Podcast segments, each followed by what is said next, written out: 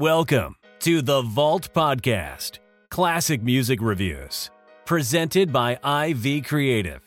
Now, here's your hosts, B. Cox and the crew. Greetings and welcome, ladies and gentlemen, to another edition of the Vault Podcast, Classic Music Reviews. Presented by IV Creative, it's a perspective of the classics from a fresh point of view. We appreciate you for taking your time and lending your ears to our perspective. You could be anywhere listening to anything, but you're right here with us, so we thank you. With you today is yours truly, B. Cox, and big shout out to all the fans out there once again for continuing to show the show some love, continuing to spread the word as well. We cannot continue to do the things what we do on this show without your support and love. Thank you all to all the listeners out there, stateside and worldwide, for your support, for continuing to spread the word, for hitting us up on social media and showing us some love. It definitely makes a difference. We thank you all for rocking with us week in and week out. The numbers definitely tell the difference that you all are out there spreading the word amongst your friends, your family, your colleagues. So thank you for showing us some love out there. But we don't want you all to stop. We want to make sure that you're continuing to spread the word. So keep spreading the word out there and let folks know about what we got going on over here at the Vault. We got lots of great stuff coming up in store. As always, you can check out our website, vaultclassicpod.com, vaultclassicpod.com. You can go ahead and check out the website, check out our back catalog, and leave us a comment, leave us a voice note. You can also go there to check out our Buy Me a Coffee page where you can support the show monetarily and show us that you appreciate us by giving us a donation so that we can continue to do what we do for a long time. Again, that's vaultclassicpod.com. All the socials are on there as well. We appreciate y'all for checking us out, and you can reach us always by going there. So today we're going to do something a little special. And I'm so glad to be joined by two of my favorite people and content creators on the web. When I wanted to do this album today, I wanted to make sure that I reached out to them. They're two dope people. They do great content on old school music, specifically in the R&B genre. So I wanted to reach out to them to have them onto the show. They've had me on their platform, and therefore I wanted to make sure that I returned the favor. So here they are coming to do an album review with me on one of my favorite albums from the 90s, none other than the R&B Representers, naturally Alise and JR, my brother and my sister. They came on the show to do an album review for me, and of course, whenever you're with those two, it's nothing but surprises and fun. And boy, did they have a surprise lined up for me later on in this. So go ahead and listen through to the review that we had talking about this album and then also listen up for the surprise that was involved with me. And I got to give it to them for lining this surprise up. It was definitely something that I appreciated, and I'm sure all of you will appreciate it, being fans of 90s R&B. So here it is. And joining us here with the Vault Classic Music Reviews podcast, we have two very special guests. And when I mean special, I mean very, very special. And when I wanted to talk about this album that we're talking about right now, I wanted to make sure that I brought in the heavy hitters. And you know, if we're bringing in guests, we want to make sure we bring in the heavy hitters, the best of the best, the cream of the crop. So, without further ado, I'd like to introduce the audience to none other than naturally Alise and my brother JR from the R&B Representers. Make sure you catch them on social media and catch them also online at rnbreps.com. That's rnbreps.com. But I'm telling y'all, they have a crazy platform and show talking everything about the world of R&B. Y'all, it's crazy. I mean, the amount of interviews and songs and albums they've covered with a lot of different tastemakers and artists and producers themselves. Y'all got to make sure y'all go check that out. And I wanted to make sure I had them on. We actually did something about Maxwell's Urban Hang Suite that y'all make sure y'all want to check out. So make sure you're tapped in to see your boy and the two of them put it down on a very classic and timeless album. So make sure y'all are in there for that. So Alise and JR, welcome to the Vault Classic Music Reviews Podcast. Thank you so much for joining us. Thank you for having us. This is very exciting because we go on a lot of podcasts, but we very rarely get to go together. Mm, they okay. they have, they put one of us into it, so this is going to be um, fun to be together. Yeah. You got both of us at the same time. Oh boy. Praise him, as they say. hey, listen, I appreciate both of y'all, man. I love what y'all do. As we said, we did something with Maxwell's Urban Hang Suite, and we talked over probably almost about two hours about that. And when I'm telling you the mm. conversation was dope, it was really, really dope. And so when we talked about doing a repeat trip or a return trip over here, I wanted to make sure that I got y'all perspective on this album we're going to talk about today. So, as y'all know on the vault, we talk about these classic albums and potentially classic albums, albums that have made a mark throughout history. We go back 20, 25, and 30 years. And as you know, this year we are going back 30 years, makes it 1992. So it's only right that I had y'all on to talk about this album coming up right now. And it's an album that when we talk about really is talk a lot about R&B is talking about drawing bridge from generation to generation and era to era. Well, this I think was a part of a very important bridge from one era to the next. And as we're talking, and hopefully we'll have a very special guest joining us here soon. I'm gonna keep that keep that in the pocket. We'll see what happens, but hopefully we have a special guest for those. A little treat for y'all out there, y'all R&B fans, and um, it'll be, of course, courtesy of my brother and sister here. So we're gonna make sure y'all stay tuned for that. But we're gonna go back to 1992, and we're gonna go back to October 27th, 1992 and to the debut studio album of none other than R&B trio SWV, known as Sister with Voices. And It's About Time, released on RCA Records on October 27th, 1992. Studios they recorded at, it's a bunch of them. Now, y'all know if y'all watch this show and listen to it, I usually name the studios where albums are recorded at. I'm not doing yeah. that right now. I'll be here probably until next week, naming all the studios and who engineered it and everything. No. So just know it was recorded at a lot of studios all across the country, from New York to California. I will name at least one that it was recorded at Unique Recording Studios and also at Quad Recording Studios. So I'm just gonna give you those two. After that, mm, we're not going we're not gonna talk about the rest of them.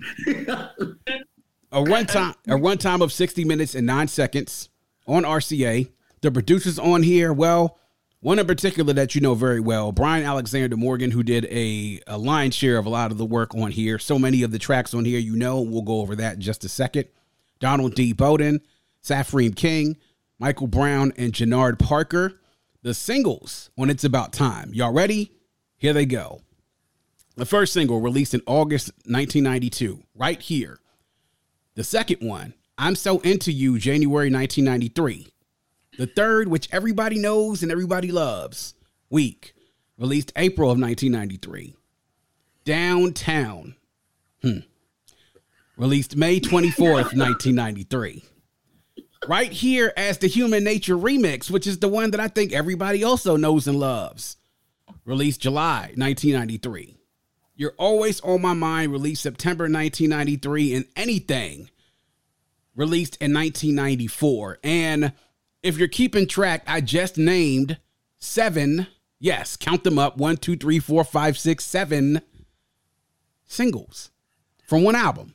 And we're not even talking about the last single, which spawned a couple of different remixes, one with SWV over a different beat, and then SWV joined by none other than the Wu Tang Clan for the Above the Rim soundtrack. Mm-hmm. So what we're talking about here, y'all, is an album that is epic and an album that we're talking about singles released in three different years. yeah, yeah. So, look, all right, man, th- this is where we are. SWV, it's about time. Alise, JR, this is what we're here for.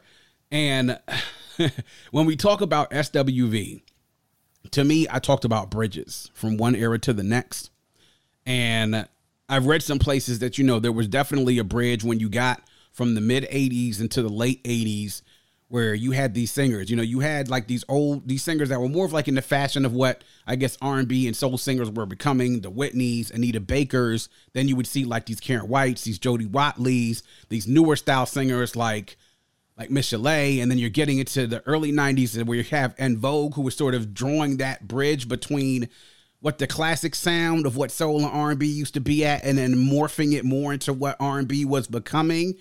And then you jump into early 90, 91, 92, where R&B not only starts to sound different, but then the women who were singing it look different as well. So we were morphing into a different era and a different time. So I want to sort of get into this, and we always start off, of course, is getting our first reactions and reflections, and that's where I want to start with y'all. So let's go ahead and get into it.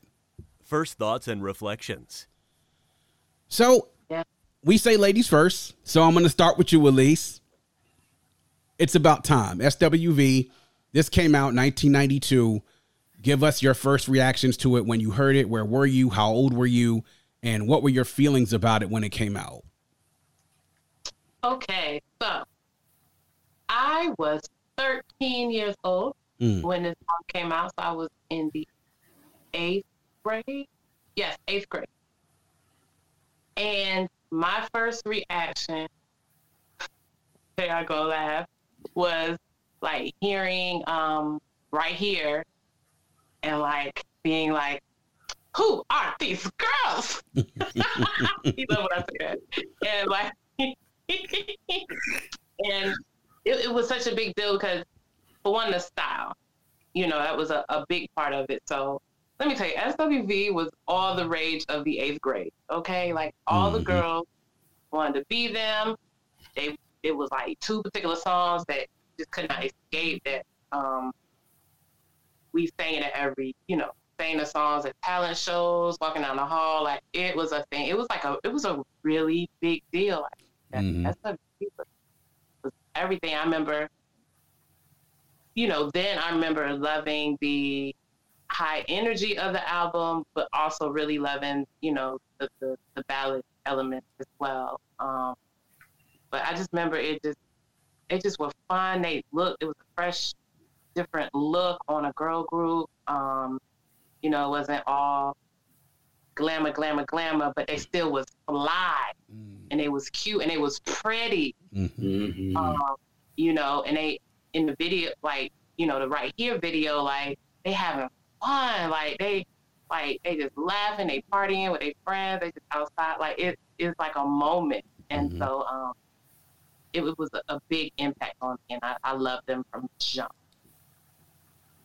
Very cool. Yeah, that that was a time where these R&B girl groups were coming out, and at that age group that you were at, Alise, I can tell you because having been either in and around girls of that age group during that time, I know how popular they were with the girls and the songs that they like to sing in talent shows, or even just when people had the radio on on the bus singing, you uh-huh. know, because it's their songs are fun to sing along with, you know. Let's, you know, it, it- that's one of the things I remember the most. But my brother Jr.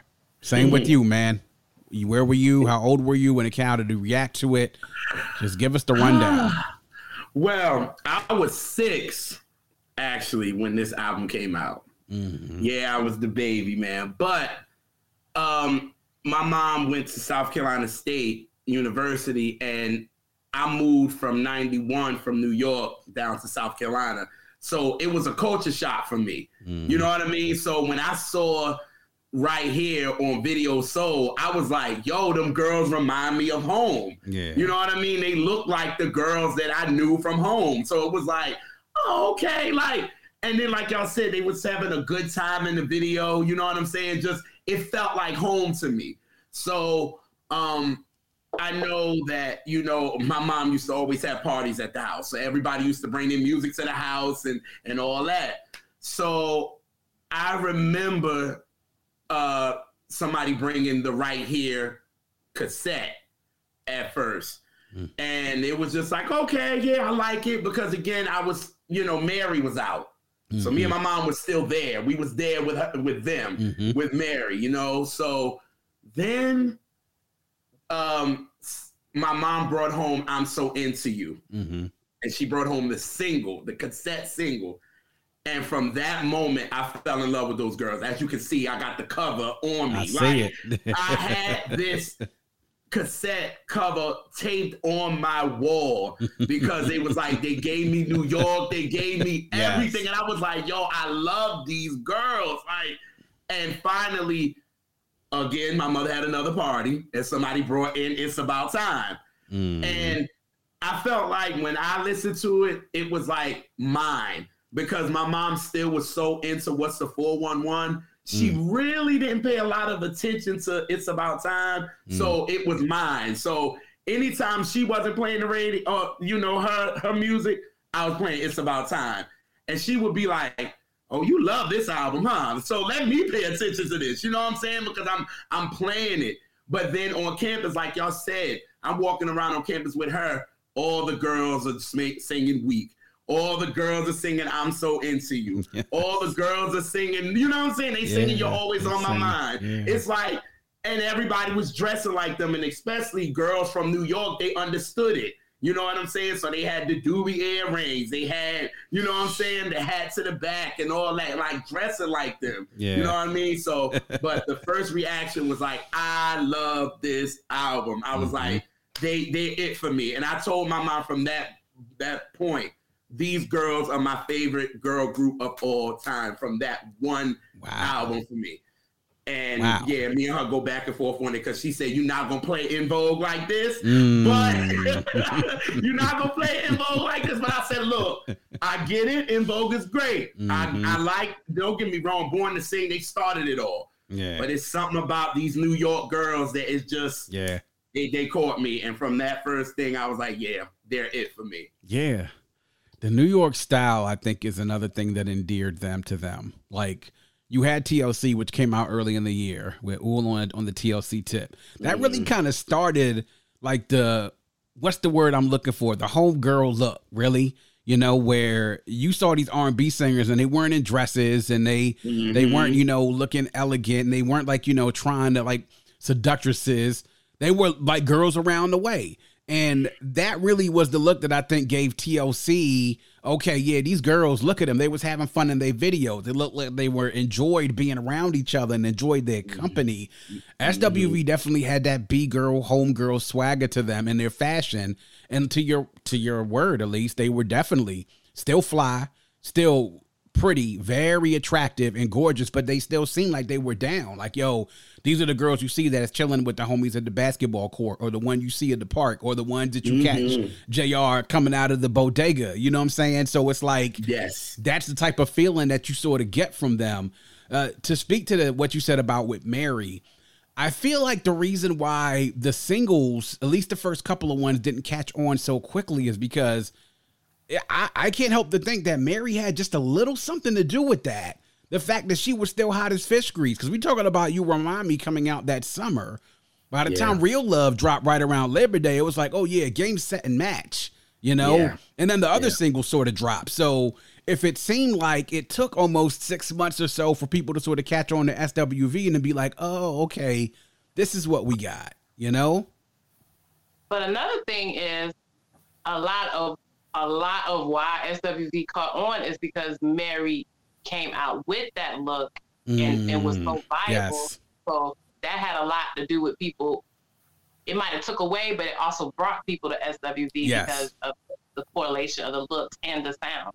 Yeah. Mm-hmm. And then they would have that's when they would always compare them to. If y'all look back in the mm. interviews back then, it was always what do y'all feel about Mary? Mm-hmm. And what mm-hmm. do Mary feel about mm-hmm. SWV? And after a while, you could tell it started to annoy them because sure. it was like, our sound ain't the same. We mm-hmm. might dress the same and we might got the same type of swag, but we're not the same. Yeah. And after a while, it was kind of like Mary even threw a dagger. Like you could put you know, hat to the back with all these girl groups and do whatever, mm. but I'm me. Mm-hmm. And finally, LeeLee in an interview was like, look, she's Mary J. Blige and we're SWV. We got our own stuff. Like, mm-hmm. stop asking it. But like y'all said, Mary was so dominant. Yeah. It was like, okay, you know what I'm saying? It still brought you to the girls because it was like, oh, okay, well, if Mary can do it, these other girls can do it as well. We need to find some other ones because we tired of looking at these ballroom dresses, girls. Yeah. We can't.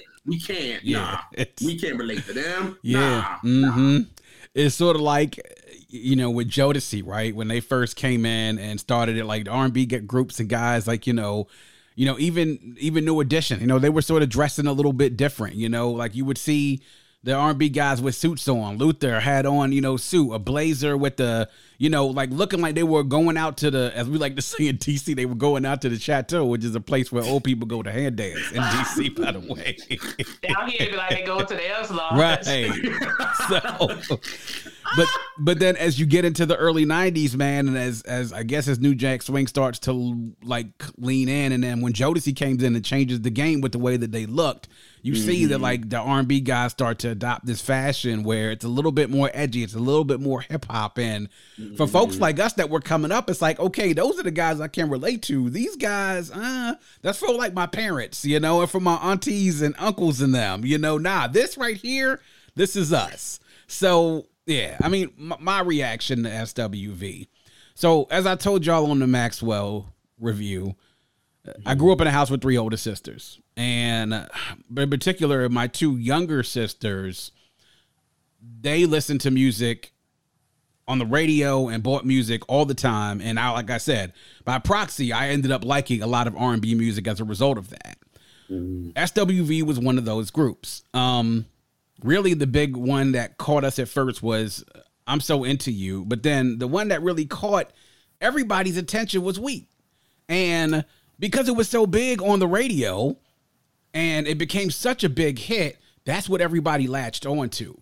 For me, it was watching the videos, but then vocally it was something that I was just like, man, this is this is something. And it wasn't just Coko, which I'll get to Coko in a minute. Um together their voices sounded like it was on a, a different little bit of a different level than some R&B groups that you heard out there, male or female at that time, except for the top upper echelon vocal groups out there.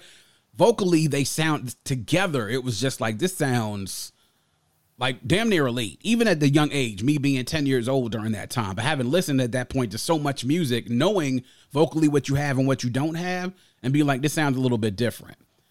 As far as when it came to their music, what hooked me in obviously was Coko. And as I like to say, the first three female vocalist voices that I fell in love with, the first one was Whitney Houston, the second one was Anita Baker, and then the third was Coko. Wow. You know? And that's saying something because there's a lot of people out there. I just skipped over some names. Now, I didn't say mm-hmm. that the other mm-hmm. ones weren't good. These are the ones, the voices that I fell in love with. Right. When Coko sang, it did something for me.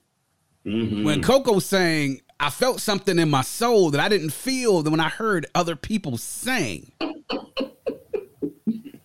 and people who are out there of my age and in my generation, y'all know what that is. I mean, she has that gift, that voice. Yeah. Her voice was the engine which helped make SWV go. And this is not really to lessen anything of what Taj or LeeLee did because it was definitely a group effort.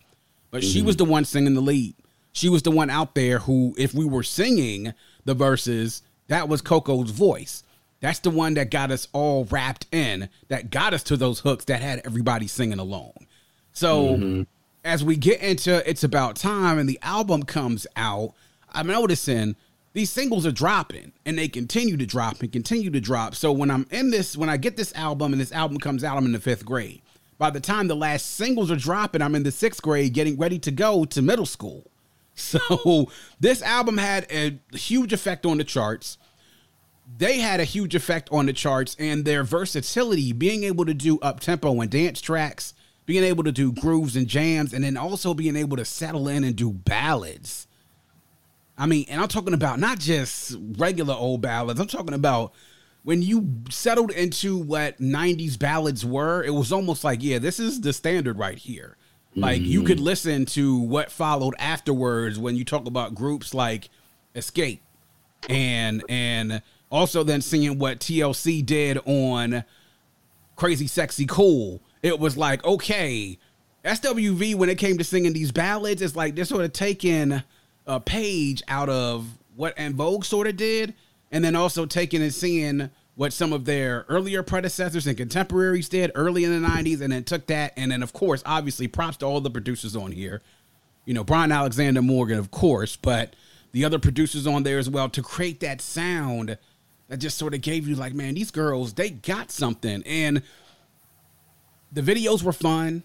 The videos um, gave you uh, sort of like you know the right here with the human nature remix they were on the island and riding horses you know. It's like gives you that like bit this is great. Whatever they're doing, I want to do this too. you know? So that led me into being a fan and led me to wanting to know and hear more from them. So when they took a couple of years off and then eventually they came back out with New Beginning, it was like, cool. I'm glad to see them back because I miss being able to hear that, to hear that like mm-hmm. those those voices. Like the title of the group is definitely apt. Sisters with voices together harmonically with their voices do, which is something magical. And you hear that even on a song like Downtown. Like, come on now, on that hook, are you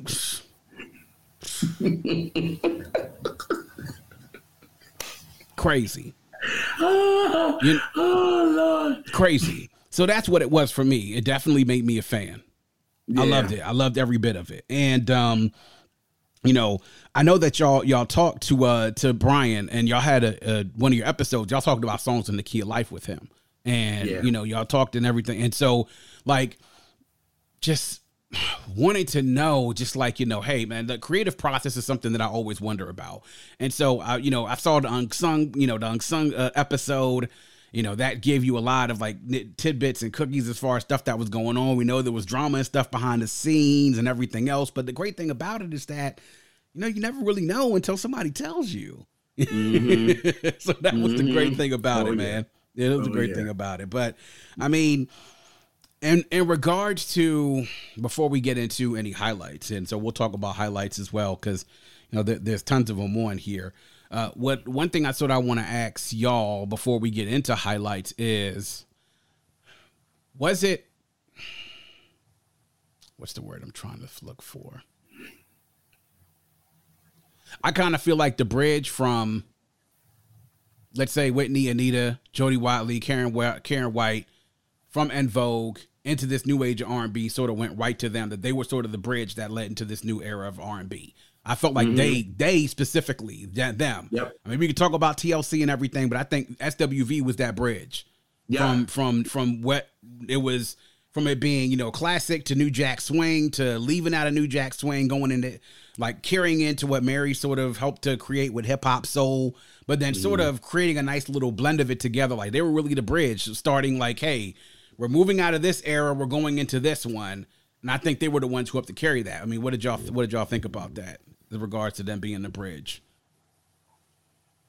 I agree. I agree with that because you know when when you if you see the way that Brian mixes I'm so into you. Mm, it's like a rap record especially the part when it's you're not you're not you're not mine like that part right there is the bridge. Mm-hmm, you know what I'm saying? And Yeah. that's when you can kind of see everything change because mm-hmm, the way they did with Mary, it was like Mary was just on a, a sample and they just, you know, cut it up the way they did, but you Mhm. focus more on just like with Real Love, you focus on what they did with Top Billing and that was it. mm-hmm, That's what your focus was, Right. and Mary was Street and that's it mm-hmm, the way Brian chopped up I'm so into you was completely different on what was going on. And he was kind of created that bridge to say, oh, this is like hip hop is really here to stay Mhm. to me. yeah, That right there, that part right there when Brian did that was like hip hop is here to stay and it's filtered into R&B for real. And Mhm. it made a lot of producers like Jimmy Jam, who is our friend, and uh, Jimmy Jam, he uh, he said he listened to "It's About Time" the way Brian did the production on that, mm-hmm, and was like, he got all his people together. Was like, listen, mm-hmm, we got to do something different. We can't do what we were doing with Rhythm Nation anymore. Mhm. So that's why when you hear "That's the Way Love Goes," yeah, yeah, that's just to respect to Brian, Yeah. because yeah, you, if you listen to that, you can tell that is a Brian influence in that record. yeah. And You know what I mean? Because if Brian wouldn't have never did "I'm So Into You," we probably wouldn't have never gotten "That's the Way Love Goes" from Janet. Ooh, We yeah. probably would have never got it like that. Damn. I just you know what when you mm-hmm. just said that just now I'm like you know what that boy right you you are absolutely right. I'm sitting there Yeah. listening to the two records and I go from one like if like from my DJ perspective and going like from one to the next and it's like ooh wow okay think, yeah, and I think there was such a seamless bridge because yeah, you had you had your group, you had your En Vogue, but they didn't have an edge. Mm-hmm. You had a TLC, but you didn't have the vocals. Mm-mm. So it was like mm-hmm. SWV came and they did both. So people who are used to old the you know the late 80 you know uh singers you still got those vocals mm-hmm. but you got it in this youthful energetic street yeah. You know street street or street adjacent girl mm-hmm. you know imaging wise you know um yeah so that's why they were able to pull two crowds because those SWV songs, my mom knows those songs. Mm-hmm. Right. You know, and I know those songs, and kids now know those songs. Yeah. Right. Yeah. Right. And, and it, you see reimagined like the songs that are being redone from SWV in particular, seeing Chris Brown doing, you know, She's Not You and taking from that human nature remix, which right. you know borrows both from both from Michael's song and then also what was done on the remix and the programming from that, and um in particular seeing what was done with Rain, we seeing Tyrese and Chingy were pulling me back, and yeah. it's like you know, like Ryan said, keep the checks coming, yeah, keep it coming, keep it coming, yeah, yeah, that's a man, yeah, and, and so the being as though they built that and then when you go into like i feel like like when you get into 93 into 94 as more acts started to come out like you're seeing those Xscapes those john a's and then eventually you see groups like you know you see arts artists like brandy and Aaliyah and Monica and then by the time we got to 94 it's like that bridge has fully been crossed and this is what R&B is now and mm-hmm. um then to see them on the other side of that um, with their second album was definitely something interesting to see as well but now it's on the highlights. Y'all know what we do. Highlights and lowlights.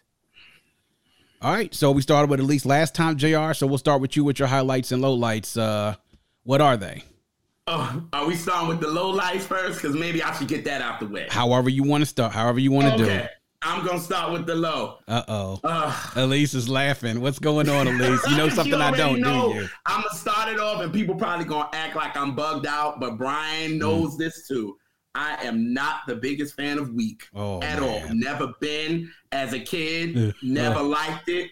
Never. I understand it. I get the impact of it. I mm. get everybody loving it. Mm. I love it when they do it live because mm-hmm. they bring something different to it when they do it live. Mm-hmm. But I was never a fan of Weak. It was like every mind you when I'm so into you came out because you said six months in. That's when I'm So Into You single came out. Before yeah. then, the girls were singing Weak then. Yeah. You know what I'm saying? So mm-hmm. it was mm-hmm. like you walk the campus and it's like, uh, I'm like, oh my God, give me a break. Like, come on. You know, like, whatever it is that you do when you do it. Yes, like, yes. It's just like, come on, y'all. Like, I was just, I'll be like, look, and I've already told Brian, I remember when they asked me my top he asked me my top five, you know, SWV records, mm-hmm. and and and Weak wasn't in it. He was like, "What? You don't like Weak?" I said, "No." Mm. and I'm telling this to the the writer and the producer of yeah, the record. Of the record. I was like, right, I just can't. And he when I told him, he got it. He was like, okay, I get you. I got you. Yeah. But but that's why Brian fool with us because we we're very honest, even if it's you know, and we'll mm-hmm. tell the why. Yeah. And we we not gonna be like, I hate it. Mm-hmm. You know, we don't do that. we like to talk to to just do that. Yeah. Right. mm-hmm. so yeah. So I mean, weak. Um, another one of the songs that I that I can really I don't have to hear it anymore. Honestly, is Blak Pudd'n. Mm-hmm. That okay. song is the most corniest 90s song in the world. And I love my baby Taj. She know I love her.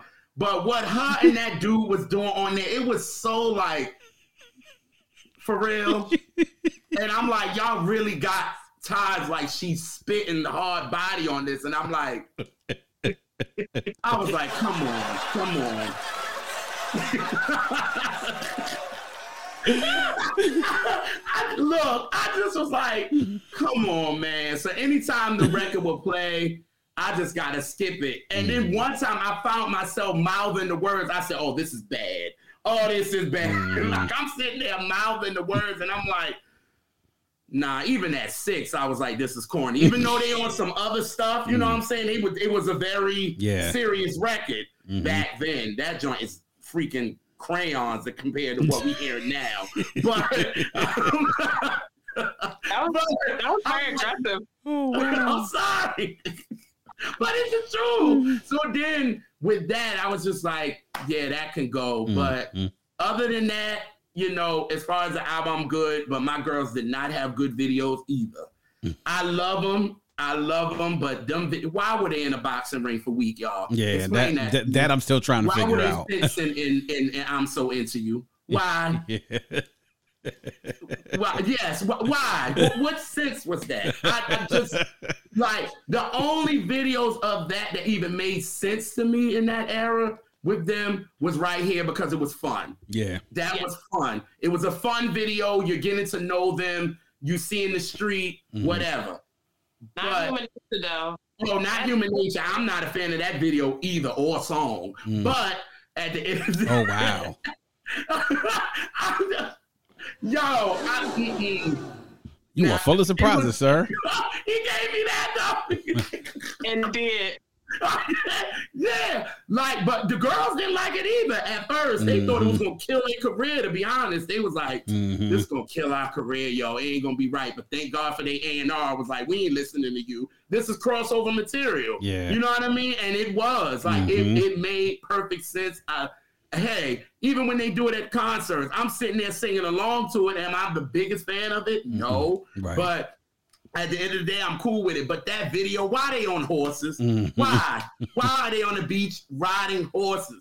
They had the worst videos, yo. SWV had the worst videos. I was just like, thank God that the songs were greatly written and Mhm. stuff like that. But I'm like, come on, come And on. the That was not won't- And the videos won't just bad on this album. they, all of all of the videos. they had a legacy of bad videos. That legacy of bad videos, We're gonna leave that there. That's Yeah. no, no, ma'am. We're gonna leave. we're talking about it's about time. Don't do that. I knew she was gonna go there. I knew she was. we're gonna stay with it's about time. We had five bad videos. Yeah. Leave it there. Yeah, they they weren't the best, you know, conceptually and whatever. Ugh. You know, I get it. I understand. Yeah. I do. And Jay will tell you, I don't, I, I do not respect uh, music videos as a medium. I, I, I think it's one of the worst mediums ever. I don't Okay. respect it. Yeah. It- It's, it's like exceptions of the people that do it on a masterclass high level, Mhm. and that is, you know, as maybe two handfuls of Mhm. videos. The rest of them, The rest of them, you don't really care too much for. Mm-mm. I get it. I understood the point of them, but But yeah. I but that's it. my lows of the album. To be honest, that's pretty much it as Yeah. far as my lows. okay. You know what I mean? But my highs, come on, the production of Brian Alexander Morgan, like, hmm like that man became one of from this album alone, he became one of my favorite producers of all time for Mm. this Yeah. because of what he did with production and he got the girls right in the pocket. Mm. And like you were saying, B, as far as him, you know, the group was built around Coko's voice. Let's just be honest. With a voice like hers, Mhm. you gotta build around it. That's just what it is. Yeah. LeeLee and Taj can sing. They're Yeah. proving that on other songs. But Coko's voice is something special that you build around.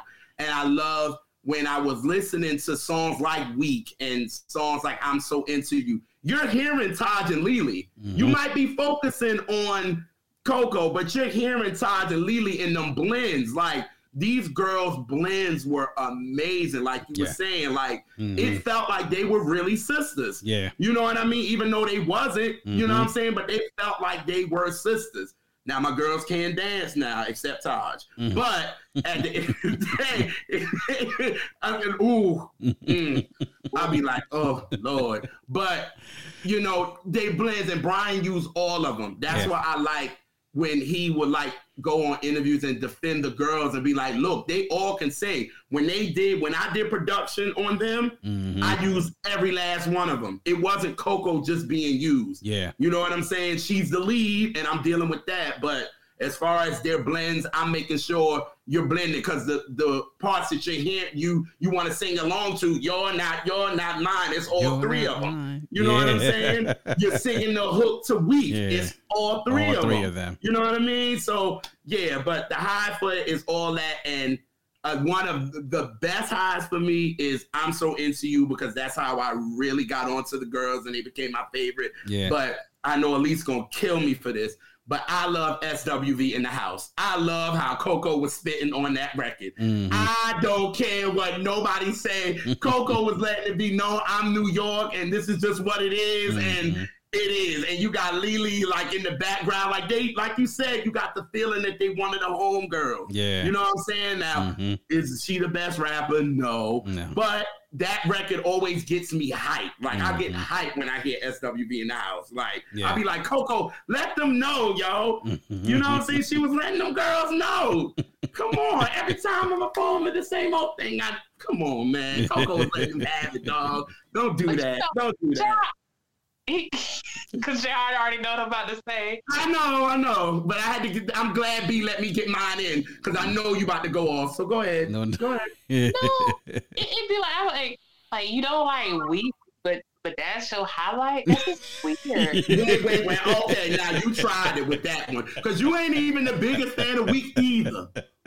No, that is not what I said, and I will say it in my highlights um, Mm. conversation because no. See, you you take one thing of what I say and not Oh the my god. I don't care. Okay, You- oh, fine. Well, whatever. But what I said is Oh, yeah, I you- don't ever have to hear weak Hear again. again. You but did. that was You the song. That was That one of the songs that brought me in. That is Mhm. full of memories of being in the eighth grade, Yeah, you did say that. singing it ad nauseum. Like I probably made myself not want to hear it again because that I would just play it, play it, play it. Never said I don't. No, I think I think it's a great song. But Oh, it's um, well written. That I don't doubt. I think that's just what it is with me. I think it was overplayed, and it Mhm. was just like I can't deal with it no more. Like you, this is the time where we was getting all them joints like end of the road. I'll make love to you. Yeah. Freaking, you know what I'm saying? Mariah Carey's hero. Like they was just playing these ballads, and it was just like. Mm. Oh, and they threw weak up in there, and it was played on white, black, country, Mm. alternative rock. I was like, come on, y'all. I don't got it. Can we can we play downtown, please? but yeah, but my my highlight of this whole album is I got introduced to the girls that I love to this day. I Mhm. love to this day. It bring anytime I hear any song on this album, good or bad, it brings me back to the time where I was introduced to these girls Yeah. and they were getting me comfortable in a new surrounding that I wasn't really used to yet. Mhm. And I can listen to It's About Time and feel like I was back at home. And that's what they did for me. Very cool. Very nice. Go Cool. ahead, ma'am. Alise, your highlights and lowlights, ma'am. oh, God, it's real funky right now. Yeah. Um, Think you're gonna like it. I think I I think I'm not gonna like. I'm gonna start the highlights. I'm gonna start with I'm start with positivity. yes. So highlights for me are anything the album version. Um, you're always on my mind. And downtown. Mm. Yeah. That's my like and- sometime. But what what does that even mean, JR? I don't know. Go ahead. Mm-hmm. Yeah. Mm-hmm. Um, you know, we show our work here. Uh, so with down, so the thing about downtown is it's it's it's kind of a funny reason. It's because it's the song that kind of made us giggle as Mhm. eighth and ninth graders. Ah, we like- Downtown, what that's supposed to mean? And, and then the video, and then that video, and every time they sing the chorus, the dude starts swimming towards her, and she's sitting on the edge on the edge of the pool with her legs open. Mhm. The imagery was definitely suggestive, as they say. Very Yeah. suggestive. and they keep re-looping that same part of dude swimming. Mhm. Come on now, Yeah. you know. poop. But yeah, so that was, I thought we kind of giggled about it. But as far as the song, I, I there are harmonies on Mm. it. Um, are unfuckwittable. Like it's just very like Yeah. mm, I can't I can't even fully like um flesh it out in words, but it just it it kind of makes goosebumps a Yeah. bit. It's just like the way and then the transitions in the song Mm. and then the bridge is crazy. Like that's a really great song. Like you know, if you don't like what they sing about it, you replace it with different words. Like just the way it's vocally arranged and and the way the bridge comes in, like you put any word on that, and it's just a dope song. But I love a little, you know, I love a song with a tongue in cheek little, you know, like wink, wink, nudge, nudge kind of in it. Like that's that's yeah. fun, especially to somebody young. Like that's fun. yeah. Mm-hmm.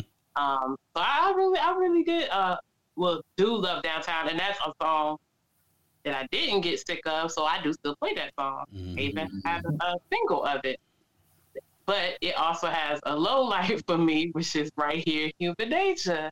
I'm just not, I don't hate it by any means. Like it's, it's flies, but you know, it's a, it's a sway kind of song. You know, when it come on, it's sway.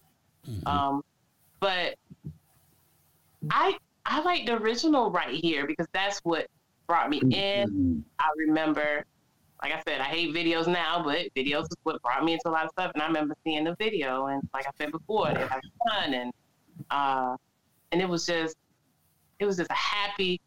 It felt happier on that version than the Human Nature. The Human Nature changed the mood of the song, Mm. Yeah. and that was my happy, joyful, like, see, I you know, they just, you know, just Mhm. yeah, it took on a different mood. Um, so that right here original is definitely a highlight. But the right here, uh, human nature is a low light. But I love what it did for them. Right, right. Love. Cool.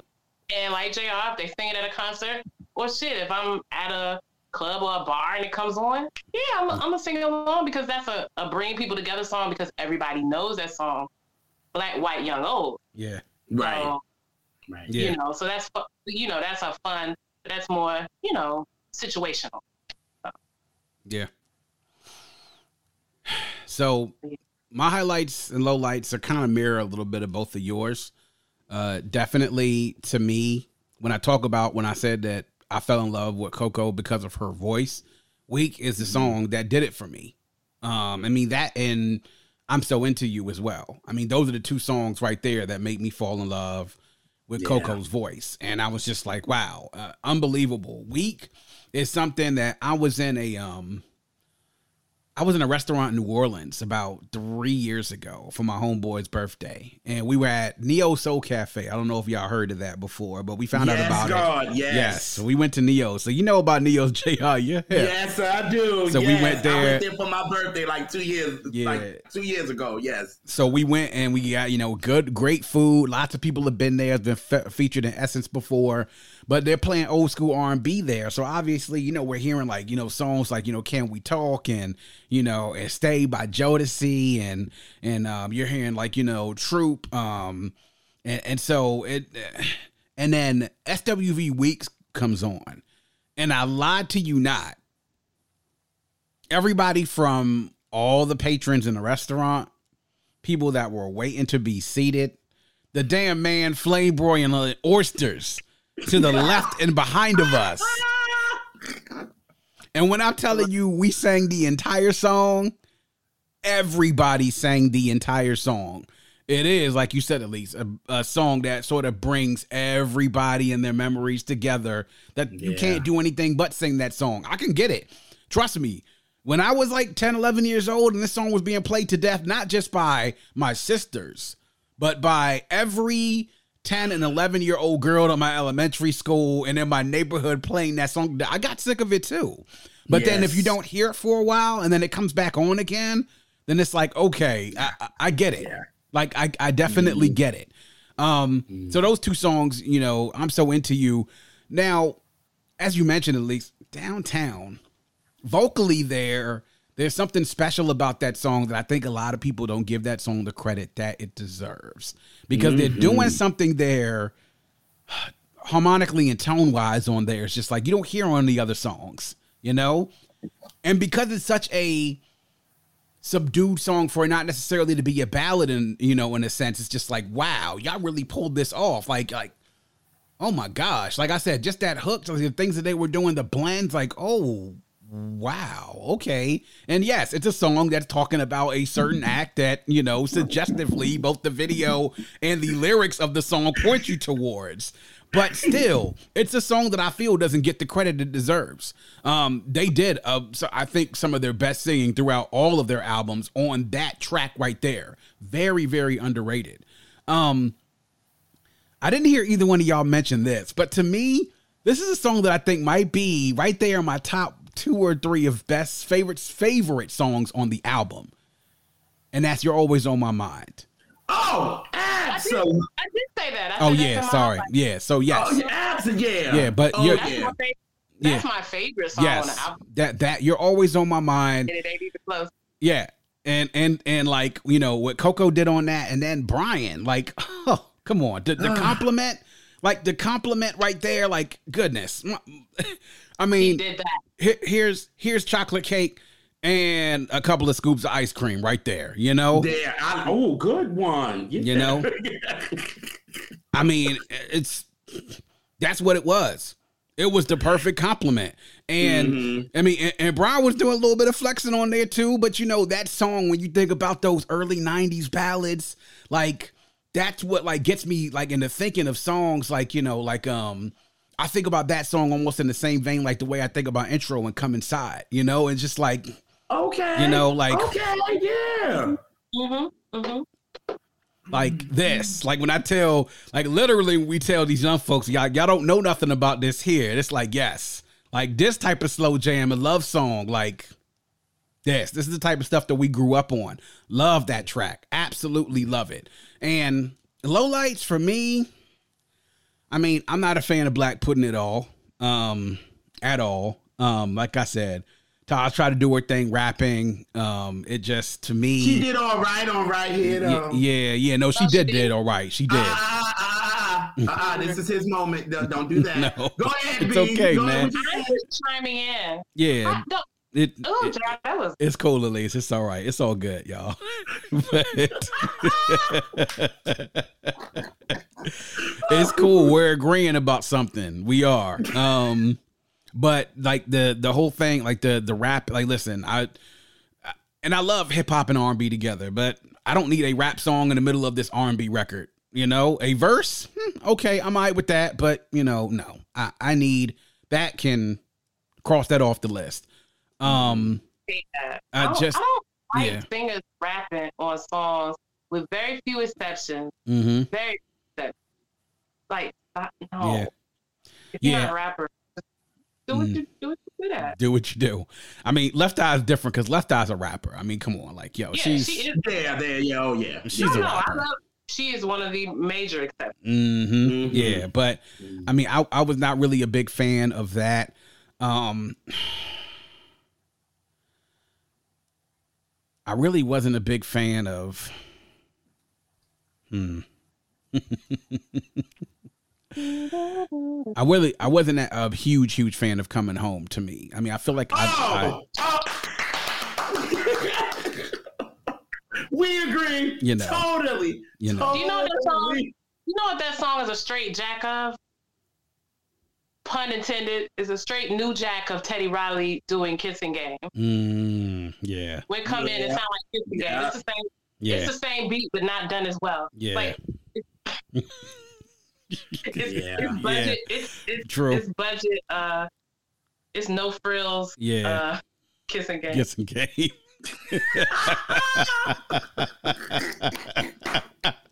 Right. Oh man. So those are really like what I have as far as my highlights and lowlights. I mean, the other songs on the album, mm, they're fine, you know. I mean, I don't really but when when it points out the things that really hit me. I mean, those songs that hit me, the ones that when I listen to the album even now to this day, when I go back and be like, "Ooh, I can I can rewind this and play run this joint back real quick because I need to." You know? So and, and so that to me is um you know, highlights and lowlight wise. I mean, the lowlights to me are something that doesn't doesn't kill the album for me. Um, Yeah. I mean, I will skip Blak Pudd'n though. I mean, without a doubt, it's just something. If Come Home does come on, I'll let it play in the background. But really, it's like you don't really pay attention to it. You know, it's just like mm. it's like when you're reading a book and television is on, and you're just sort of letting the television play, but you're not really paying attention to it. it, it's like what I told Jr. The song's not offensive. It's not. It's not Yeah. the worst song. It's not the best song. Yeah. It just kind of is. Yeah. It's just. It's just a song in the ether. Like Mhm. Yes. I try to I'm not like. But I don't hear them like. Oh no, mm-hmm. not like that either. So yeah. I just wait for give it to me. That's what I'll be waiting for. I'll be like, all right, coming home, cool. You know what I mean? Cool. That that that's one of them, you know, drink refills where you're not paying no attention to it and you're going to refill your drink and you're like, okay, it's time to refill. Cool. Whatever. It's a cool little I can dance to the to the refrigerator. I'm good. But yeah, Mhm. come on, give it to me. Like I want to hear Mhm. what Jeff Redd and and and uh and Kenny, you know, uh Kenny Greene did as far as that vocal arranging on that record. That's why it's a even though that's very New Jack too. Give Yeah. it to me, it's very New Jack. Yeah. But the way they're vocally produced on that joint Mhm. is dope. Yeah. You know what I mean? And and uh, the one that I brought up again was uh I think you're gonna like it. I love that Brian. That's to me, he was letting the girls' gospel Mhm. influences kind of shine through because Coko went for blood on that at the end. Yes. Like went for complete blood at the end. Like she just,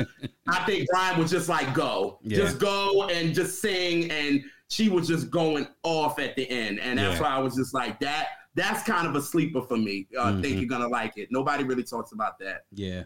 And I told JR before the show, because I was like, I was like, is this one of these albums where just side A was good? Because that, it, it, upon further review, Mm. I said side B, I do not like the production on side B. Mm. Okay. Hey, Okay. it's SWV. You always gonna get sisters with voices, but with other producers, I, Yeah. it's Yeah. the production I don't like. In fact, I like the vocal arrangement a lot. Oh yeah, yeah, yeah. But if I could hear those songs reimagined with a different production under it, I bet I would freaking love those songs. Yeah. Yeah. Now, I I definitely sort of like, I guess, with, with Forever My Lady and one Oh, side. you know that's just side A. Period. yeah. Like yeah. yeah. And then you get the My side B, and it's just like, Forever My Lady Yeah. and Lost Boys, uh, Legal Drug Buddy. Just, Yeah. just side A. That's side all I- A, side A, and side A alone. I feel you. Yeah. I had that conversation with somebody about Jodeci and Forever My Lady, and they was like, yeah, that's it's side Yeah, A. B bad. I said- B is for bad. Yeah. B is Yeah, For that, bad. That side B, no. Yeah, that Ooh, joint is Lord. no Mm. good. well, speaking of production, Oh, we oh, have well, well, look, who- look, look at you know, at least look who done came through spot. DB. we have What up, guys? we have a very special guest in the building for those of y'all who are tuning in. I told y'all we would try to have something done. And these are all props to my folks, Alise and JR, for having them come on. He really needs no introduction, but for those of y'all who are listening and also watching, I'll go ahead and do it. We're talking about SWV, it's about time. So we want to talk about one of the geniuses, one of the engines that made this album go. Eight tracks on here he produced and either he produced and or co-wrote on here. We can run him down once he gets on here. We're talking about Or that. sang. Or sang as well, did his thing. But his production credits just aren't with SWV. He's done production credits as well for Lalah Hathaway, Faith Evans, Coko, Usher, Missy Elliott, and uh, also as recently did work on Aloe Blacc's debut album, Lift Your Spirit. And we're talking about none other than the incomparable, legendary Brian Alexander Morgan joining us here in the Vault Classic Music Reviews podcast. Sir, thank you so much for joining us here tonight. How are you? Hey, what's happening, man? I'm good. How y'all doing? How's everybody? Oh, we're great, man. Brian, my favorite Brian on the show. Everybody good? We are good, man. We are good. Thank you so much for joining us. It's um Nice. we're chopping it up over this album and we we've been talking about a lot of the tracks on it, especially the ones that you produced and wrote. And um, we were actually just having a conversation about "You're Always on My Mind," and every one of us on here. I mean, I know Alise and Jr. I've told you, you know, we absolutely love it. That to me is like in my. Wait a minute, wait a minute, wait a minute. Alise, do that again. Do that again. Put that glass back up, girl. Put that glass back up. Oh my god! there it is. You see that?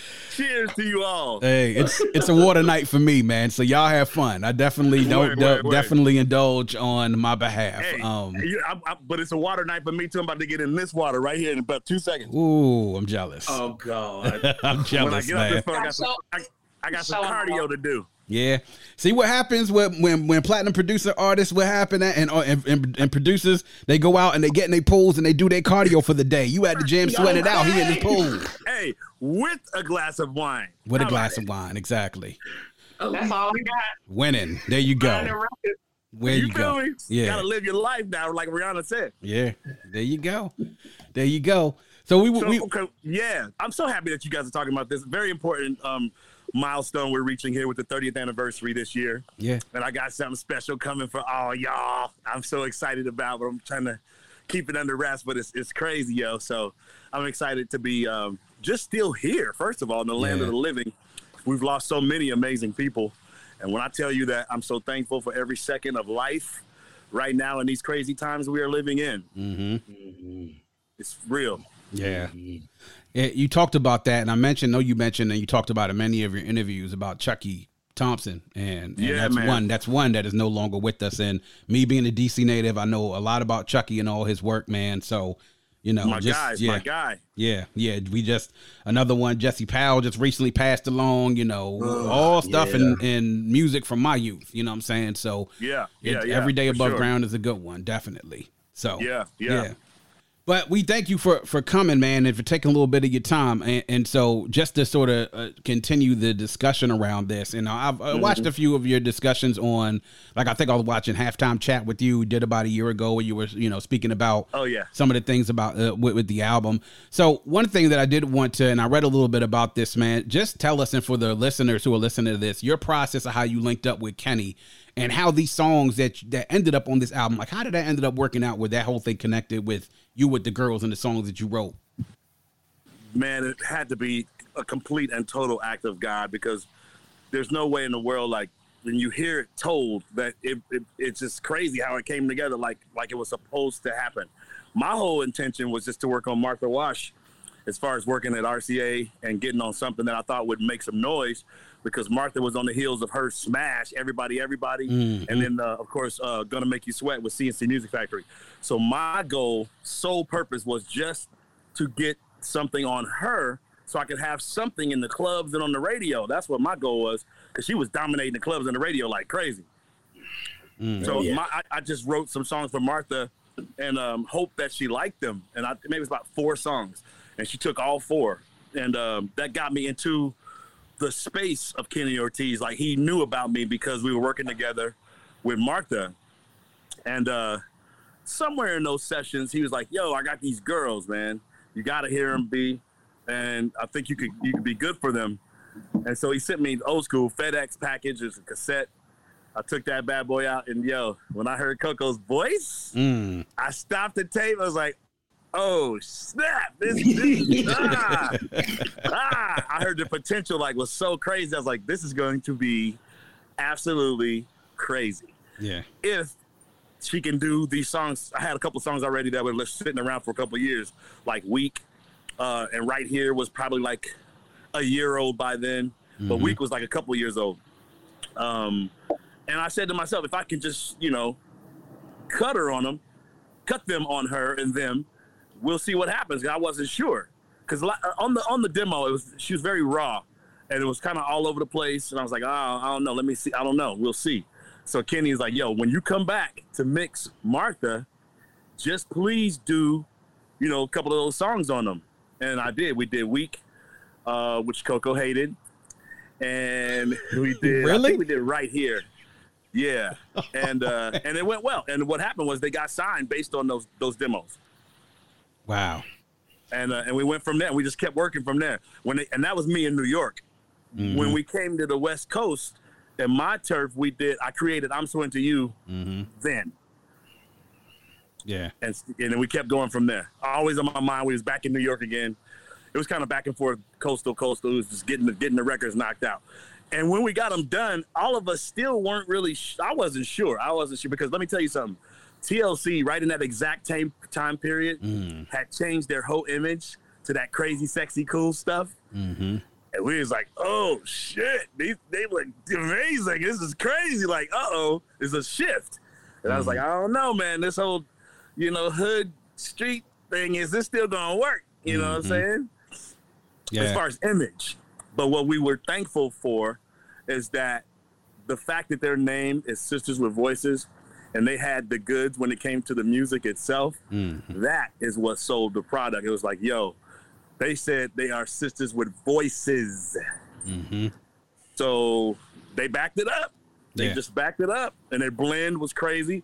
All the records, I made sure I recorded them all together and then sometimes individually, but always in that background. It's their blend in that background. A lot of people say, yo, B, I know I hear you in the background. Maybe Kenny Ortiz was a, a- a stickler for trying to keep me in the background from the Dimples, right? always wanted to keep me in the background. So I took a lot of crap for that Mm. because people were like, "Why are you still all up in the background?" Well, that's because Kenny Ortiz wanted me in the back. But I tell you what, though, they their tone and their blends, LeeLee, Taj, and and Coko together is truly its own sound. And Yeah. you and if you're a fan, you really already know that. Yeah, yeah. We were talking about that earlier, man. Is that their, their tone and blends on some of these songs is something otherworldly that you don't hear from a lot of groups in that era. I mean, even the elite ones, the ones that sold all the records and everything, Right. vocally, Right. you weren't hearing the same type of things what they were doing. They were blowing it out of the water, which was ridiculous, man. Um, Oh, yeah. Yeah, and you were you talked a little bit now to talk about "I'm So Into You," which all of us love. It's a jam. It's still a jam to this day. Now there was an interview I was reading one at Complex where you said you made a version and Kenny said he didn't like it. Man, he said you can't do this. So tell us a little bit about that. Him not liking that first version and how you flip it into what it became. Yeah, yeah. A lot of people don't know I'm really, really, really a hip hop head. Yeah. At heart. Like I'm a No. right? so like I'm I was very easily influenced by my hip hop heroes of the era. And so when I was in New York that first time working with Martha, I made it my business to go to visit my heroes like Erick Sermon and mm. people like that and step in on their sessions and kind of just vibe out. So I just watched Eric work, man, like working at I think he was working at Korg workstation. It was incredible how he could work it. I mm-hmm. was like, man, the, the Redman records was so hard. I was like, man, I got to do joints like that. So when I went home and got I'm So Into You together, I was doing it in that funk mob mode, man. Straight up, I was just mm-hmm. doing it trying to be as hard as it could possibly be. And Kenny heard that. He's like, man, come on, bro. That's not you. I was mm. like, you don't know it, but it is me. This is what I want to do. He's like, man, strip it down, strip it back down to the, just the raw soul of it. And when I took out all the elements that I thought made it sound like, you know, more East Coast, really we just stripped it down to my Midwest, Midwest basic structure, just the chords, the drums that I put in there that were real straight and clean and they weren't new jack in any way. Mm. Um, and the bass, my bending bass lines, you know, all the stuff I grew up on Funkin' for Jamaica. You know, I was trying to get all those elements in there. So if you really listen close, I'm I'm I'm I'm making a lot of nods to a lot of things that I care about.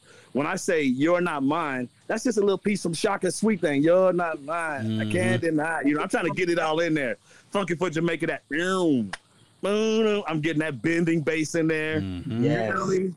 But I still was original with my own ideas as far as melodically. So I was I felt comfortable in where I had Coko going from the from her opening line. Boy, there you go. She that's that's all uh, you know. That's uh, there you go. From there you in. It's, it's my take on what I thought she should be doing with her tone.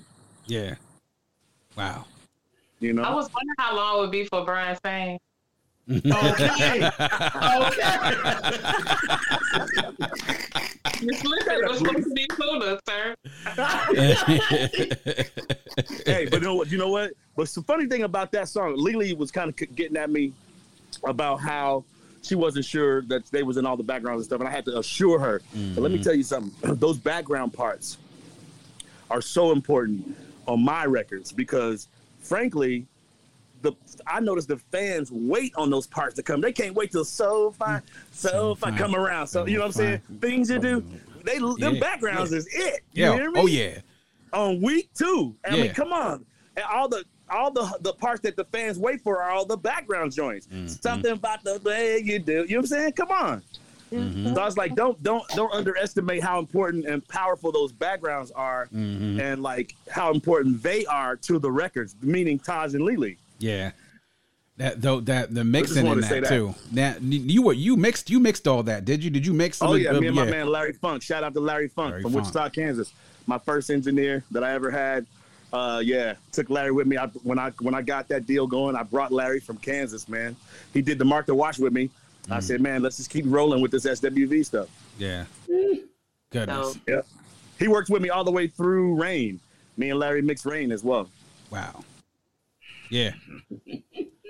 Yeah, And I man. think Coko solo joints too. Yeah, they might have. I think that's somewhere in there. All the way up to Nicole Ray. Yeah. Yes, Nice. yes, sir. Yes, sir. Well, come on, Brian. You know I know. You come on. Come on now. come on now. come on now. That's what, you were saying everything that I was saying uh, before you came on here, I was like, come on, that's why he's my favorite, one of my favorite producers. Like, I know this guy. Like, tell y'all about Larry Funk. Larry Funk was a studier of Quincy Jones. yes, So- sir.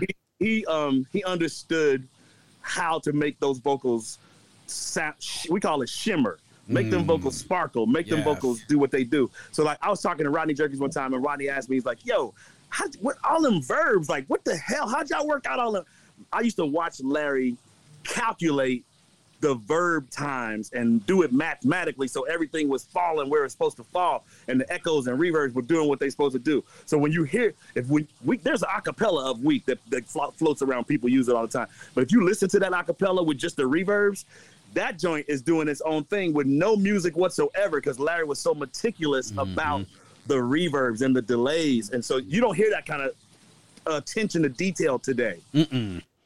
you know Not don't- at all, man. Not at all. And and being an amateur producer myself, um, and being around great producers and listening to what they do and them working on equipment what you had to deal with back then versus what you're Right. dealing with what you have now. Right. Quality as far as what you were dealing with, some things that were analog, you're not getting the same thing what you get now digitally. Right. And thank God for me, I came in at a time when the MPC was brand new. So I, I did all that SWV stuff on my very first MPC. So I kind of had the best of both worlds. Like just right before MPC, we was struggling to, with sample time. Like it wasn't enough time. Mm-hmm. To, like you had you had about you know 12 seconds maybe. Mm-hmm. And that was on the SP twelve hundred. Like it was just we just didn't have a lot of stereo sampling time. But the point is, it forced us to be more creative Yeah. with how we did our chops. And, I, and so I don't know. I just think it was a blessing. That device was a blessing to me because I could filter.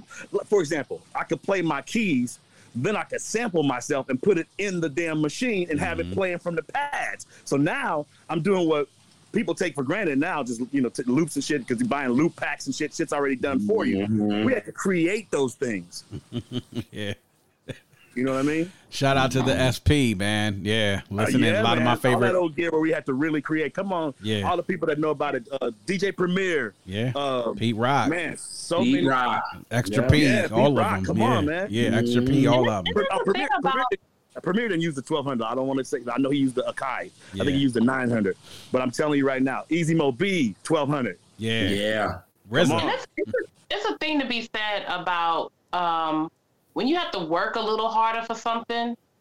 You, you Yeah. get that creativity, you get that ingenuity. You know, Yeah, necessity is the father of invention. So you get like you have to dig deeper. But when, Yeah. things come so easy or easily accessible, right. it, it cuts that part out. And and Right. to me, that's the soul. Is And, of and you while having you're to dig. speaking on that, I, I want to say this because that's so true. And let me tell you, eh, I'm gonna give you an example of how that's true. Okay, I'm just gonna come clean. Like now, how I create joints now is how everybody else do it. Like I'll hear some, you hear beat pack or some samples or some cool stuff, and you'd be like, oh, I'll, I'll, do my idea based off of that, right?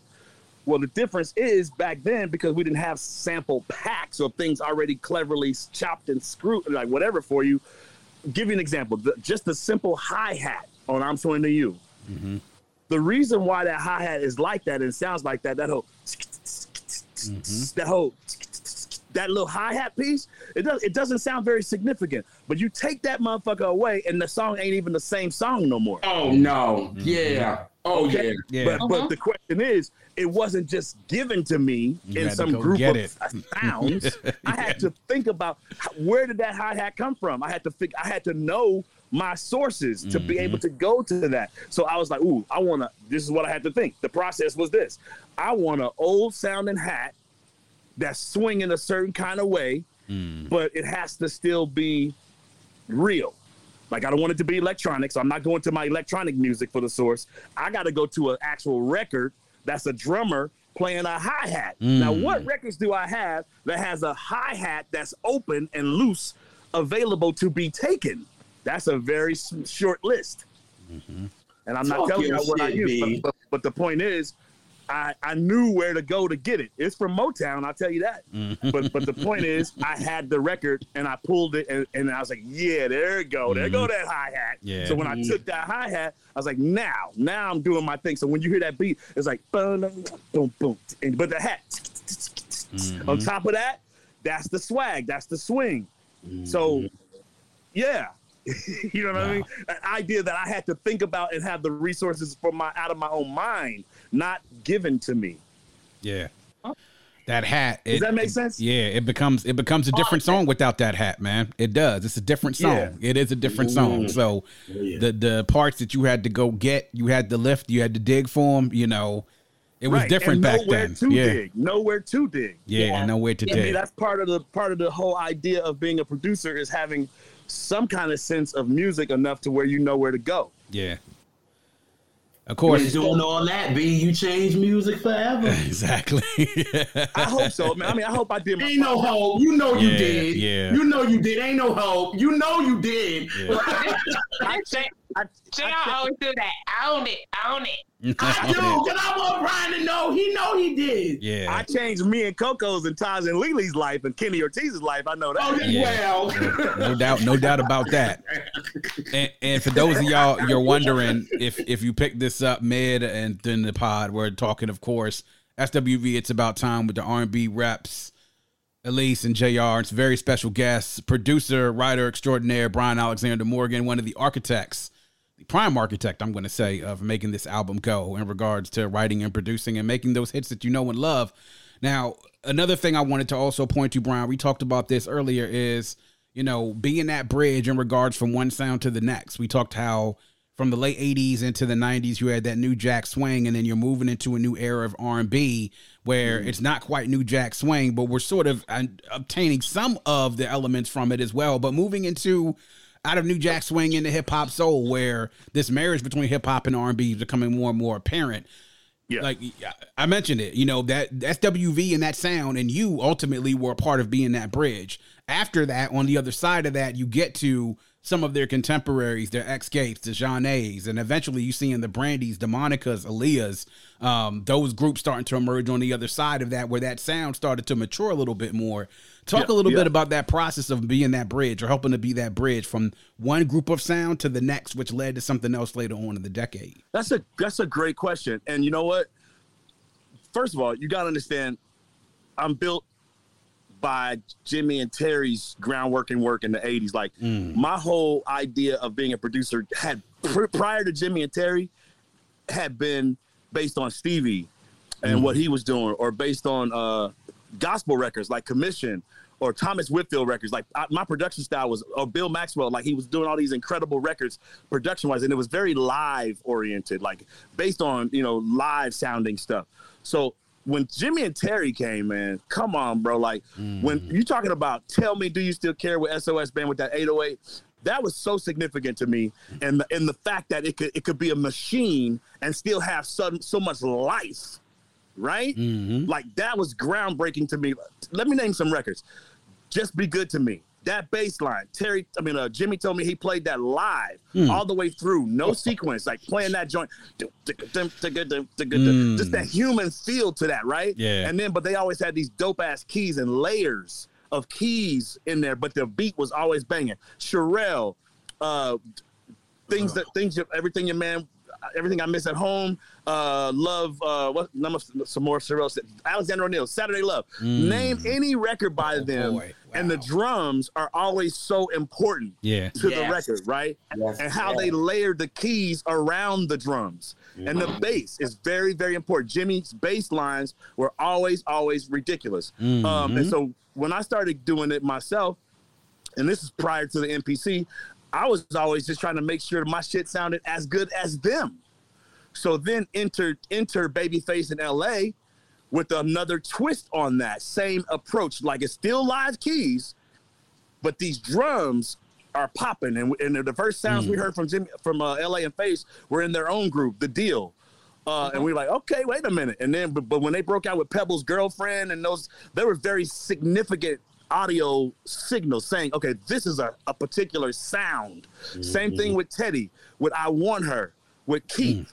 Those drums were like, what in the hell is going? These I Want Her drums is so crazy to this day. Mm. It's so dope. Like it's, It's like wild, what is man. this is Those ridiculous. drums are like, so- crazy. So, front. Teddy, Teddy was forcing us, as well as Jimmy and Terry, as well as all them, forcing us to deal with the matter of drums. So that's why when you hear on the SWV, I, it's hard to let that go because that's how I came into my producer self, listening to those records, right? So mm-hmm. right here is the uh, the original right here. Still has those elements of that New Jack Swing thing to it, but I knew in the back of my mind that I wasn't gonna cut it mm-hmm. just trying to sound like them.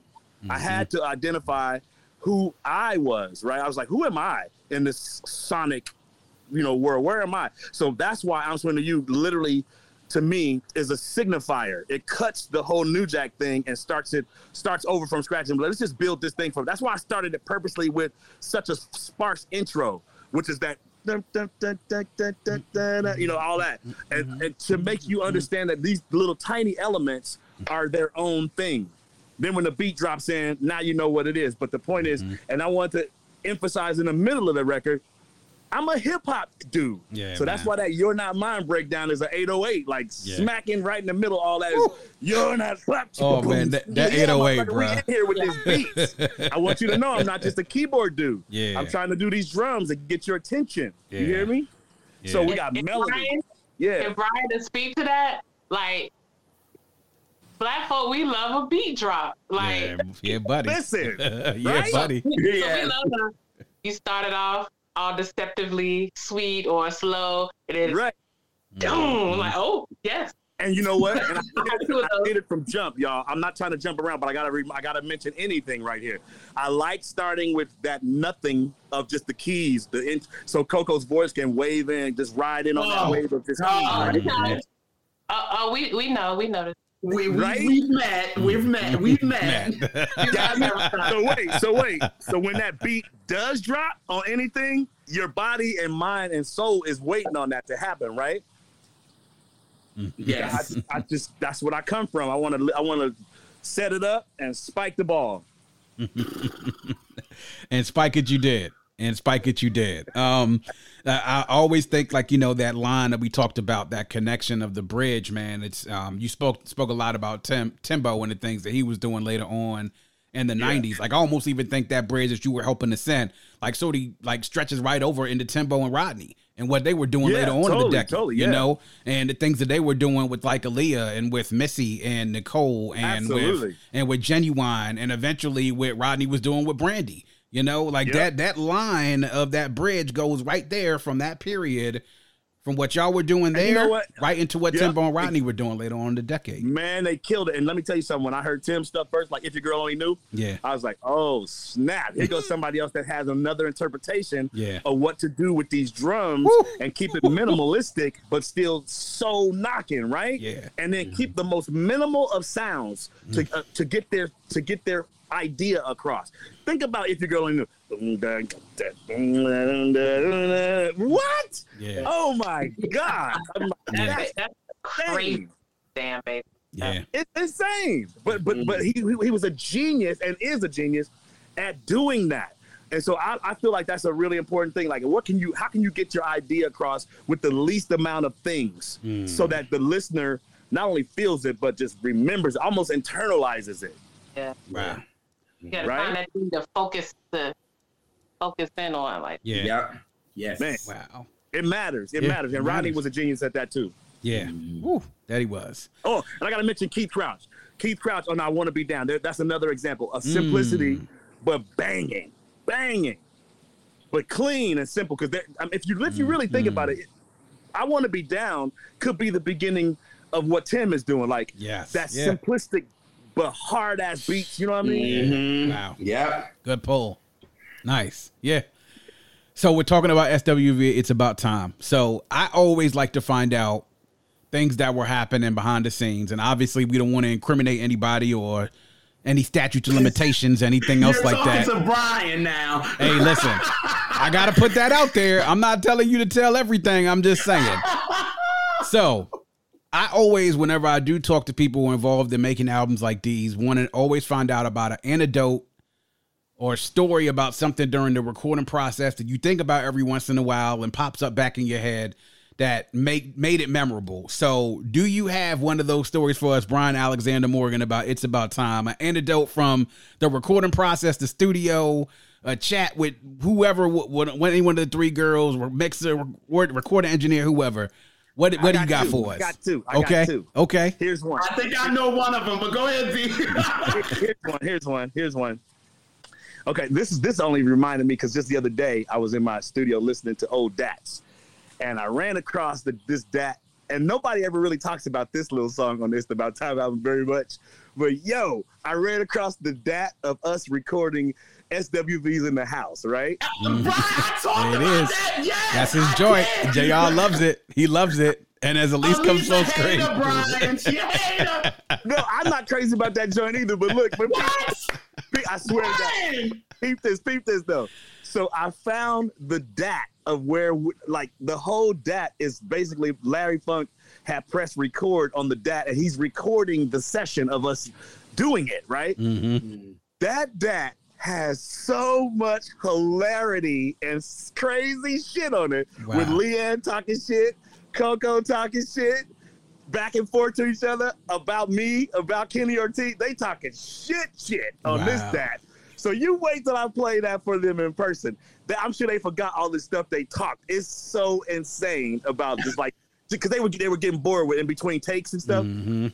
So they would just say crazy shit.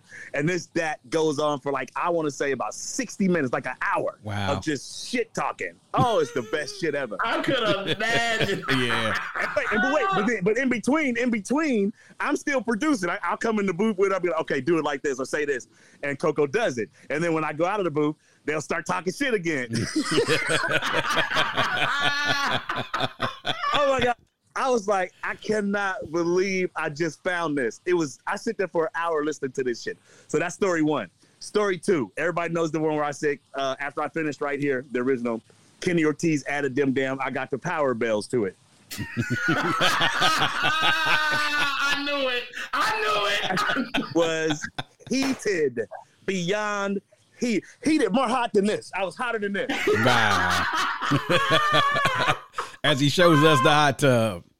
and that joint is at 200 right now. Oh, wow. Look, I was so heated. Like, I could not believe it because, first of all, I wanted it right here to be clean and funky. Mm-hmm. Like, like, listen, I got a man, I, I had an old demo that didn't have those bells in. I can't even find it now, but it's so clean. Like, nobody knows what it's supposed to sound like to me because they never heard it.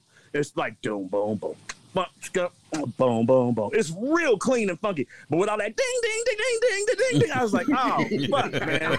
He just fucked my whole shit off with that. Oh, my God. It wasn't shit I could do about it. Mm, oh, wow. man. That's why I could, I could never listen to that for years. I couldn't. Mm. Only oh. right now, recently. Uh, wow. By the way, just got certified. Uh, uh, somebody sent me a thing and showed me the certification of, of that particular version hmm. uh, finally going platinum. It's on its own. Wow via Nice. via streaming, via streaming, and all the today stuff. There we go. That's gold right there. $5, B. You got it. Props. That's Air horn though, for the platinum certification. My man. Yes, yes, yeah. Yeah. Weak, Weak just Weak just hit three million. It went it was certified at platinum when it came out, like only within a few months. But now just hit three million. Um, right here, the original hit platinum, and I'm So Into You hit uh, platinum. It Wow. was gold when the original the original came out. Nice. And the second antidote, you said you had two. What's the what's the I gave second you one? two. I gave you the one when I found Okay. the voices in the house. Okay, Is got that, it. That's crazy okay. that I just found that. Yeah. That's the ongoing. Does it does it surprise you? Just a couple more because you know I know you got to get going with your cardio going and your and your your Yes. cool down and everything else. Yes, so yes, sir. so a couple more questions. The first one I have is that does it surprise you all these years later that these songs, this album, still gets the reaction out of people from a number of different generations? And it's one thing if it's our generation, you know, like uh, me, like I was telling Alise, I was in the fifth going into sixth grade when this album came out. She said, you know, she was you know, certain school age about it. JR, same thing as well. But Yeah. it, we react to it. People older than us in our generation react to it, but we even it's kids like my younger cousins who Right. weren't even born when it came out. You know, does it still surprise you that it still gets the reaction out of a number of different people spanning the generations thirty years later? These Yes, songs, these Weaks, does. you know, like the, the also Absolutely. into use, the right here's, the Yeah. Yeah. Rain, rain, rain, all of yeah. it. Yeah, That man. rain, Lord. People know love that damn rain. Mhm. Oh my God, I can't go on TikTok without hearing some kind of variation of something or something. Like every week, and and this is just the guy's honest truth. No flex, I promise. Every week, I'm clearing some version of it because somebody's trying to re, trying to put it out, like rappers, singers. And I like that it's rappers and singers because that's true to how I how I perceived it. You feel me? Mhm. Yeah. So it's like Rick Ross. I mean, man, everybody they put that joint out with Summer Walker. That shit is crazy. Um, it's been the most Flo Milli with her version of Weak. It's been it's been crazy. Chris Brown, he done done three or four of my joints right here. Uh, is, is it was his She Ain't You. Uh, this past year, he used he used Always on My Mind on uh, the Baddest with Yeah. Yung Bleu. Like I mean, it's just it's just never ending, and it's so amazing.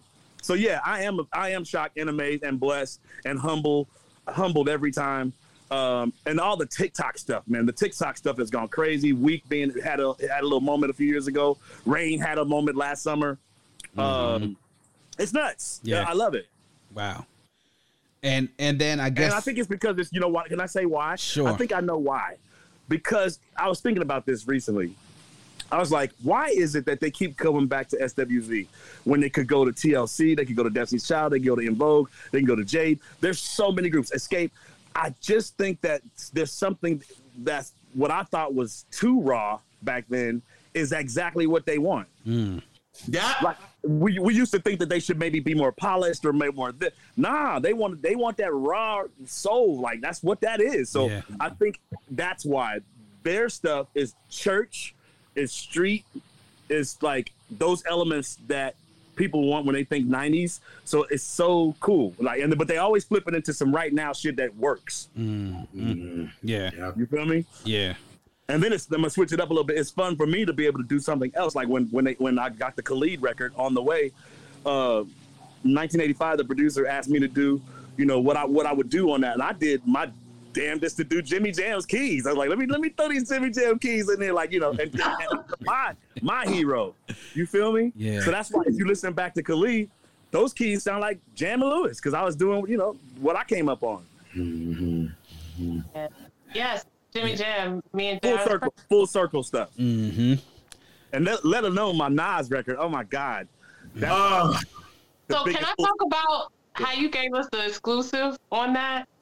Oh, no, not yet. you? Go ahead. oh yes, yes, yeah, yeah. Yeah, you tell it. Yeah, you tell it. Okay, yeah. So Brian, the day before we did our episode, Brian was actually working with Charlie Wilson. Oh wow. Okay. And he was like, yo, make sure you call me because I'm being a late session. Like, Yeah. but he wasn't giving this out yet. Yeah. So Brian got on and we started talking. And then at the end, he was like, yo, this new Nas record is coming out that I just worked with Charlie Wilson with and blah, blah, blah, blah. So Hit mind Boy, you, Hit I don't Boy, think Hit a Boy. lot, a lot of Gotta, people. gotta, gotta mention Hit Boy. is, in it, that. is that Boy- that the one on he K- KD two? K that that's on Yes. K- KD two, right? Mhm. Oh Yes. man, I love that joint. So- man. That's the one. That's the So people didn't catch it in the episode that we did with Brian because he he said it quick and we were just like, okay, cool. Yeah. So finally, Yeah. when the album came out, I was like, Brian, can I put this clip up? He was like, hell yeah, put this clip up. Like, hell yeah, put this clip up. So Yeah. then we had a lot of people that was a part of a 5B podcast that we do as a hip hop podcast. Mhm. And Yeah. we're like, wait a minute. Brian told y'all in the episode we was like, well, if you would have watched and caught it, you would have knew. Yeah, yeah. You would've knew. Yeah. And I'm telling you, that that was a full circle moment for me uh, because Oh, Charlie's such a hero of mine, obviously, Yeah. and then uh, and then Hit Boy is a hero of mine presently.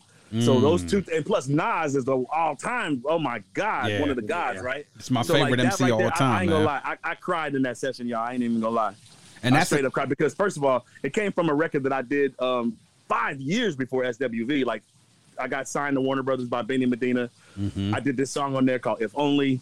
The record we got dropped; it never came out. It was like a source of pure sadness for me, like despair, thinking that I wasn't gonna make it in this business.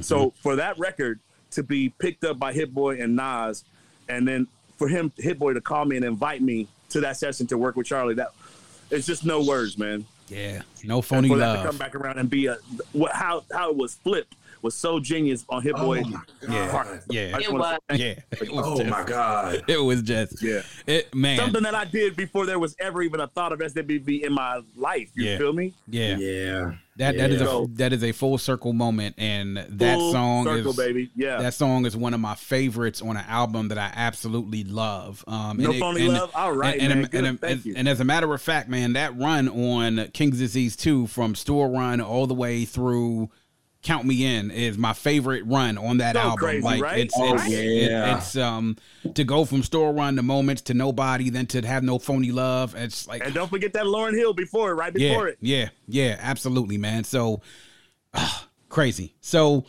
before we always ask our guests, what are they working on now? Um, I know you can't. Some things you probably can't put out there quite yet because you got to have some things cooking in the street. And when it drops, you want it to drop and it for to shock everybody. But just what are you working on right now? Some things that the listeners and the public should probably be looking out for. Let us know what Brian Alexander Morgan's working on and what we need to be looking out for in the future. Okay. I think I owe it to the fans because I, they've been so patient with me. And like literally for the last few years of me teasing them with the, my stuff I got in my vaults. Uh, so that's one thing. The Bam's Rare Remix and Unreleased, hashtag Bam's Rare Remix and Unreleased. That's actually still a thing and it's still coming. However, I spent the last year putting together this 30th anniversary thing because I wanted it to be special. And so that's what you're gonna hear next from me is kind of the reimagining of these classics that you guys know so well. I've tried to put a spin on each one of them in a way that I think that the fans will appreciate it and uh, consider them new classics, even though these are the same records, right? So I was trying to really like honor it. Be like, if I'm gonna reflip my own shit, it's got to be crazy, right? Mhm. So I Okay. work with a couple of incredible people uh, to get to to achieve that, and so just trying to get it straight business wise right now.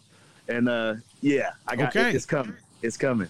Even if it's the top of next year, it's still coming. It's still the 30th anniversary, no matter what year it is. Absolutely. That hard. That, Yeah. Can we get the vinyl B? yeah. Oh, I'm gonna try to get some wax. Of course, I'll get some wax yeah, on this piece. it. Of course, Yeah. I need it, yo. Yeah. it's we gonna be that. crazy.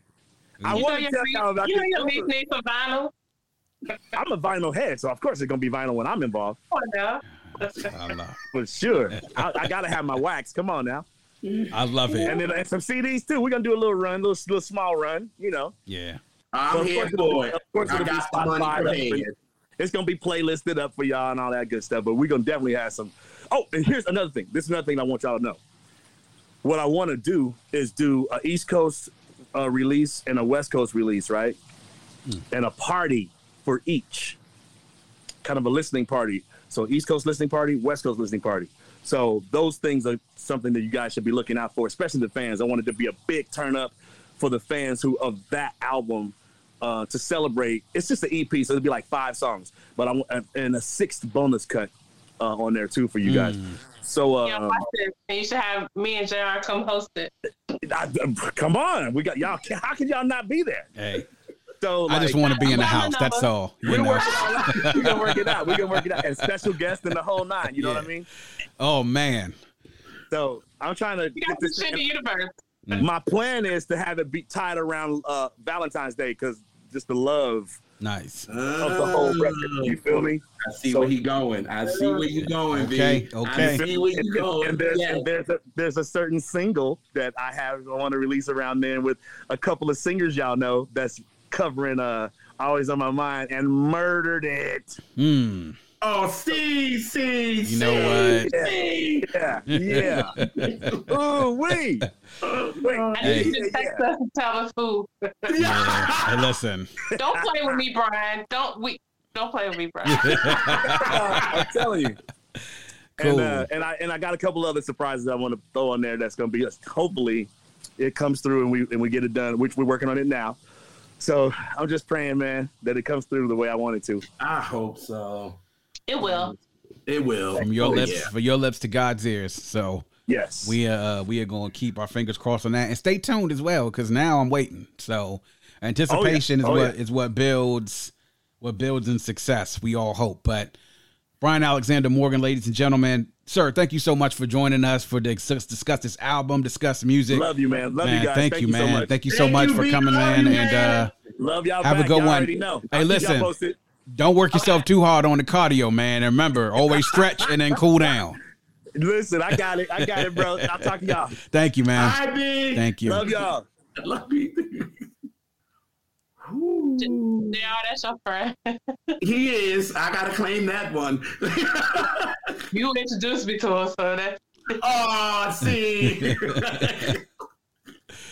Hey, man, that was he great. loved me more though. Thank y'all. Yeah, he does. hey, No, thank, that's fact. thank y'all, man, for setting that up. That was a special surprise for all of y'all out there on the vault, man. This was all Alise and JR. setting that up. I owe y'all one now, so I got to make sure that if oh, yeah, we family. hey, listen, yo. I owe y'all one now. Shit, But um, don't don't, be, don't turn down that man good money. but yeah, so the last part of this as well, man. And now that we've had Brian on discussing, I love the discussion of everything about the uh, songs and just music in general. That was really dope. So, you know, but we got to close out the way we always do here on the vault. yes. Final verdict. So, Alise JR. We have a little bit of a uh, the ratings have switched now. We've gone from the whole certified borderline, just in its time, or not a classic at all. Now we're going certified classic, essential album, dope album, good album, or just okay. So we'll go ahead and we'll start with Alise when it's it's about time. What is your rating for this on that scale? What say you? See, I'm wavering between certified classic and essential. Mm-hmm. Certified classic. Okay. and and I and and I will say that because it spawned some of the biggest singles of the some of the biggest singles. Yeah. Mhm. Period. Yeah. Yep. All on one album and big singles off the originals and the remix. Remixes. And that is That's where I was gonna go. Yeah. and I will say enough of the album was dope to drown out any things that I feel like we're feeling. Yeah. Like it was so strong through the singles and through shit, it had a lot of singles. Um Yeah. but through the singles and some of the like uh deep I see because I think it was just enough to push it over class. Yeah. Over the class. Um, you know, for the fill it up even because the singles so strong Yeah. and so musical. And as we discussed at the show, it it ushered in a whole new approach to R and B, Mm-hmm. and that can't be downplayed. That can't be denied. It just is Yeah. classic. Classic. JR. What say you? sir? Certified classic for me. I Yeah. mean, at the end of the day, you have an album that had seven singles. Yeah. Seven. Mhm. You know what I mean? Like seven singles, and they all like. I know people don't really think about the original right here, but after that, that run is ridiculous. Yeah. Like you can't be denied. Like after I'm so into you on down, it Yeah. was a wrap. And then the girls had, like Alise said, the remixes. Yeah. This li- album literally lasted them for four years. Yeah. You know what I'm saying? While other girl groups already was on their second and going into that and all that, Mhm. these girls were still riding on "It's About Time" and the remixes. Like, Mhm. so it And- was, yeah. Yeah, So, just to add on to what you said, Yeah. um, not only with with the right here, even though it wasn't the original right here, Mhm. Mhm. it still brought a lot of people in. It brought me in. Mhm. It brought Mhm. all my classmates in. right.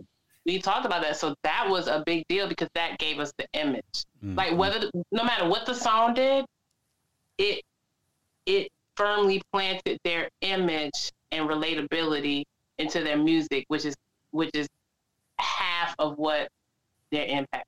So, Right. So it got us ready for I'm so into you, basically. Mhm. because JR., you know how I tell you, people, because we be talking about first single choices a lot, Yes.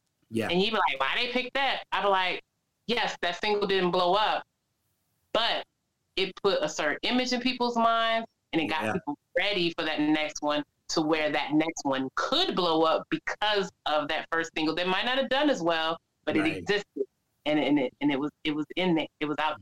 So- Yeah. That's how Yeah. what I feel about right here. It got Yes. you ready for Yes. the rest of it. You needed that. Agreed. Agreed. So my verdict, we talk about the lows on here, and that's something that is is something that can can sour someone's opinion on an album. And if you do that, then I think that would be an injustice to something that I think is such a great album. For me, it's a certified classic as well. I mean, we talked about the seven singles. We talked about the chart success. I mean, look how many top ten singles on the R and B charts we have just in those seven singles. Between that and the remixes, I mean, it's Right. ridiculous. Then when you talk really the lasting thing to me which makes this a classic is legacy um it's legacy it's Yeah. the the impact on what this had on not just their contemporaries but their successors and what they did because the bar had been raised it's like okay if they're doing this then we need to do this like i said when you got to tlc and crazy sexy cool they had to raise their game. I can't help that that had that didn't have a little bit to do based on what it was that they were doing because they Oh, yeah. ate they ate off that album for three and a half years before they put their second album out. Right? So I need to Right. compete with something with this. The same thing with Xscape, putting out that first album and then putting out that second album, slightly a little bit into like I was influenced by what was on that album that came out right there. And to see that influence you have on your contemporaries and then also your successors, it's just like this has to be a classic. And it is because what's the what is the reaction that you get from people when you hear these songs 30 years later Right. um and it could be 20 years from now and it'd be 50 years later. And what's the reaction that you get? The same exact thing if not even more i would say brought on by time that reminds you of a time when you were so young and when the music did something for you. It's that's classic material right there Yeah. you know? So that's why it's a certified classic that's why when now years from now we're going to sit back and listen to these songs and when we hear them on the old old stations and whatever the listening medium is going to be at at that point in time. That part, be you know whatever it's going to be. Who knows what's what it's going to be next but when you hear it it's going to be nothing but good times and memories and then you think about as well where music went from after that particularly r&b music. It definitely made its mark and there's not many albums we can say that had as big an impact in regards to what both their contemporaries and the successors did so certified classic without a shadow of a doubt it's w- swv it's about time 30 years coming up. Make sure that y'all go listen to it if you haven't. As you heard Brian Alexander Morgan himself, the man said he has some treats coming out right around Valentine's Day, some reimaginings, he said, of some of these classic songs. I just can't wait to hear it. I want to be at that listening party. As y'all said, if y'all hosting it, I'm definitely in the house. Oh, B, you in the house. I don't oh, care. I don't it. care if I got to wash dishes Oh, or I help it- clean up I said it out loud, so it's gonna happen. Oh, it's happening, B. So get ready. Brian's You will be getting uh, you will be getting a text. I'll be. Hey, listen, I'm, in, Brian I'm is there a for it. little bit scared of me, Okay. and so Okay. it's, it's gonna happen. All right. Well, Oh, that's yeah. good to know. That's See, good I to can know. say it, and Brian be like, "Oh, okay," but when Alise comes in, Yeah. I'm good. You got it. Man, so listen, it was great having y'all on here again. Naturally, Alise and JR. of the R&B Representers. I always want to give my guests a chance to go ahead and push their platforms while they're on here. So while we are here, please let the people know once again what your show is about, the show that you are on, where they can find you, not only your shows on the web, social media, but then also yourselves as well, in case people want to connect with y'all. I'm gonna let naturally Alise tell it.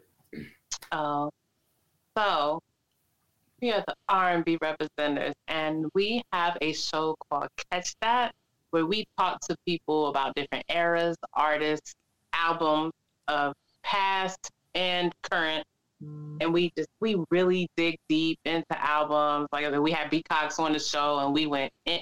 We you said we talked for two hours, like two and a half, but um, and, and, every minute will be put out. Mm-hmm. Um, don't do too much cutting in the editing process, but um, I, I want that organic feel.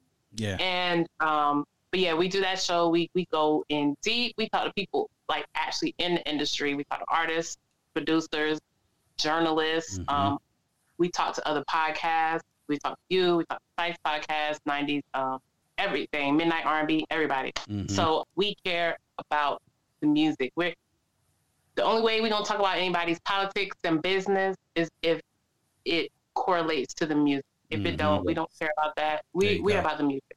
Yes. Um, you know, if it don't affect the music, we don't we really don't care. So we just really go in. It's been really fun. We've made really great connections with with people in the industry that respect what we're doing because we just want to talk about the music. We research, we take notes. Like we be in the video showing showing our paper Like, no, I really wrote this down. like, yeah. this is what we do. Is it it's fun. It's a passion. It's something we love. Yeah. Um, and then the amazing, amazing show, which is me and JR's actually favorite show, is our Catch That Mini. And yes. we talk to just music fans about a favorite song, one of their favorite songs. And we just go in about one song. There's something beautiful about just going into one song. Mm-hmm. So um, we learn about people. We learn new. we learn new shit about songs that we never knew. Mm-hmm. Like it, it's just really dope. Yeah. Um, so we do that. We have a radio show. All this you can um, access at rnbreps.com. Everything is just right there. You can go there, grab a t-shirt, listen to any of our shows, takes you to our YouTube, everything. And yeah, we like we love it, and that's what's important. Yeah. Like we're about the love first. Yeah. Yeah. Y'all are, that man. was awesome. Yeah. Oh, oh, you like something I did, oh, see, see, see, see. She couldn't just take it and say, "Oh, thanks." Right? Go ahead, B. Have we met? Oh yes. Hey man, make sure y'all go check them out, man. They uh, have a great platform. Um, they do a great show. The music they discuss everything from Stevie Wonder to Marvin Gaye to oh, goodness D'Angelo to one of my favorites, Adriana Evans, who we talked about during the Maxwell show as ah, well. Yeah. um, so that's how far they deep they dig deep into this, y'all. If you are a lover of the genre, go check out their platform and hit them up on social media too. They're very active on social media. Uh, JR. I feel like I don't know when you're not on social media or Twitter. You are on there like I guess your job, boy. Like you, my yeah, man, yeah, is that's, on that's it. my job. He yeah. he's no, he's our social media manager. He yeah. like if you see an R&B rep post, 95% of the time that is JR. Got it's it. me. Got yeah. It, it ain't the kid. Now you I will retweet it. Yeah. And I will send it to the right people. But however, that is not my ministry. I As our girl you. Mika said, it's not my ministry. There you but, go. Um, but he's, he's a beast at it. He keeps us out there, yeah. keeps us relevant, and I love him and respect him for doing that because I cannot. And likewise with her, I can't edit videos. I can't do any of that. I suck with computers as it is. I just before we got on here, I was at work and I was like, Alise, this laptop is pissing me off. Like I can't. So when it comes to the editing and the things like that, that's yeah. her. The bias. Yes. Plug ourselves. So I'm a graphic designer. Mm-hmm. So naturalelise.com is my graphic design and like uh, speaking um, engagement things if you want to connect about some design or event photography. I also do that as well. Okay. All right. Yeah. There it yeah, is. and I'm just JR World of Soul. Y'all yeah. know I do JR the current Army bangers. You know, uh, I, t- I have a new thing that I do Flashback Fridays where I talk about artists that a lot of people don't talk about. Mm-hmm. So the past two episodes I've done, I've done uh, Eddie Kendricks. I did one on him, mm-hmm. and my next one I'm gonna do one on Tyrone Davis. So I definitely want you guys to mm. definitely check that out. A lot of people don't talk about these artists, and I feel like they had an impact in the industry. And I'm like, their music, a lot of people are sampling them and don't mm-hmm. know it, and all this. So I kind of talk about that. So just check me out at JR's World of Soul, but you can find everything on R&B Reps, and you can connect to all of us, really. Can I say one more thing? Yeah, what now, girl? I just want to tell JR he know who to send that Tyrone Davis video to. That's oh yes, okay, got you. got you. okay, sorry. Inside joke. We'll tell you about it a little later. Yes. hey, they are two of a kind. Naturally, Alise and JR. Oh. of R&B Representers. Make sure y'all go check them out, y'all. Thank y'all so much for joining us for this SWV review. And this ain't it. Y'all not done with me. Y'all about to be back on here again. As I said, we have oh. a massive next couple of years coming up, and I will be in touch. So y'all make sure y'all stay close. Don't go anywhere. Make yourself you, comfortable. You better call me on that. I'll fight you in these. I'll fight you. Oh, oh no, no need to do that. No need to do that. Trust me, I'm a man of my word.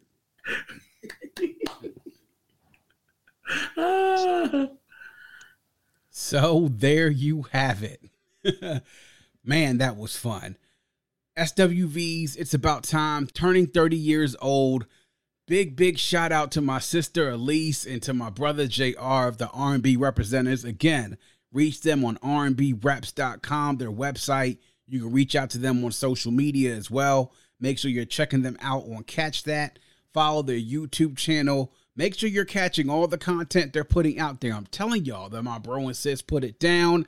And always, a thanks to them and also thanks to Mr. Brian Alexander Morgan producing legend and extraordinaire songwriter as well, for coming on and spending a little bit of time with us to talk about the album and the production on the album and songwriting, and also letting us know what he's got up his sleeve, possibly for some time next year to commemorate the album. So we're going to keep our eyes open for that and keep our ears open as well to see what he's got cooking up in the lab.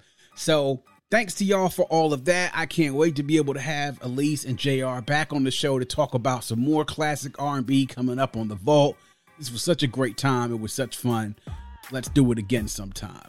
And that is going to wrap up yet another edition of the Vault. Please make sure you are visiting us at vaultclassicpod.com. That's vaultclassicpod.com. There you can learn more about the show, check out our past episodes, join our mailing list, leave a review, or if so inclined, you can leave us a voice note. Click the blue microphone in the bottom right hand corner to leave us a voice note to let us know what you think about the show or to just show us some love.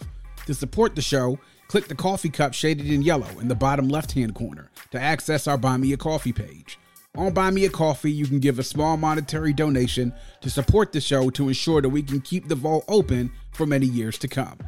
You can also visit us on social media at Vault Classic Pod on IG, Twitter, and on TikTok. Also, hit us on YouTube and our Facebook page. Like and follow us on social media, subscribe to the pod and the YouTube channel. We do it here all for you. We appreciate the support, and if you have a friend, tell a friend, and make sure that that friend tells a friend. Always remember to keep your headphones on and your music loud, but not too loud. And as we close, we like to remind everyone to dream big, because dreams are the basis for creation. Always create, motivate, and elevate because you were never destined or created to stay stationary or ordinary in this life. And on that note, we say peace. Thank you for listening and coming into The Vault. Please subscribe and visit us at vaultclassicpod.com. That's vaultclassicpod.com. BetMGM has an unreal deal for sports fans in Virginia. Turn $5 into $150 instantly when you place your first wager at BetMGM. Simply download the BetMGM app and sign up using code Champion150. Then, place a $5 wager on any sport. You'll receive $150 in bonus bets, regardless of your wager's outcome. And if you think the fun stops there, the King of Sportsbooks has plenty of surprises in store. Check out daily promotions, same game parlays, live bets, and so much more. Download the app in Virginia today and get $150 in bonus bets instantly from your first wager only at BetMGM. BetMGM and GameSense remind you to play responsibly. See BetMGM.com for terms. 21 plus only, Virginia only. New customer offer, subject to eligibility requirements. Rewards are non withdrawable bonus bets that expire in seven days. Please gamble responsibly. Gambling problem? Call 1 800 Gambler. Promotional offer not available in Washington, D.C.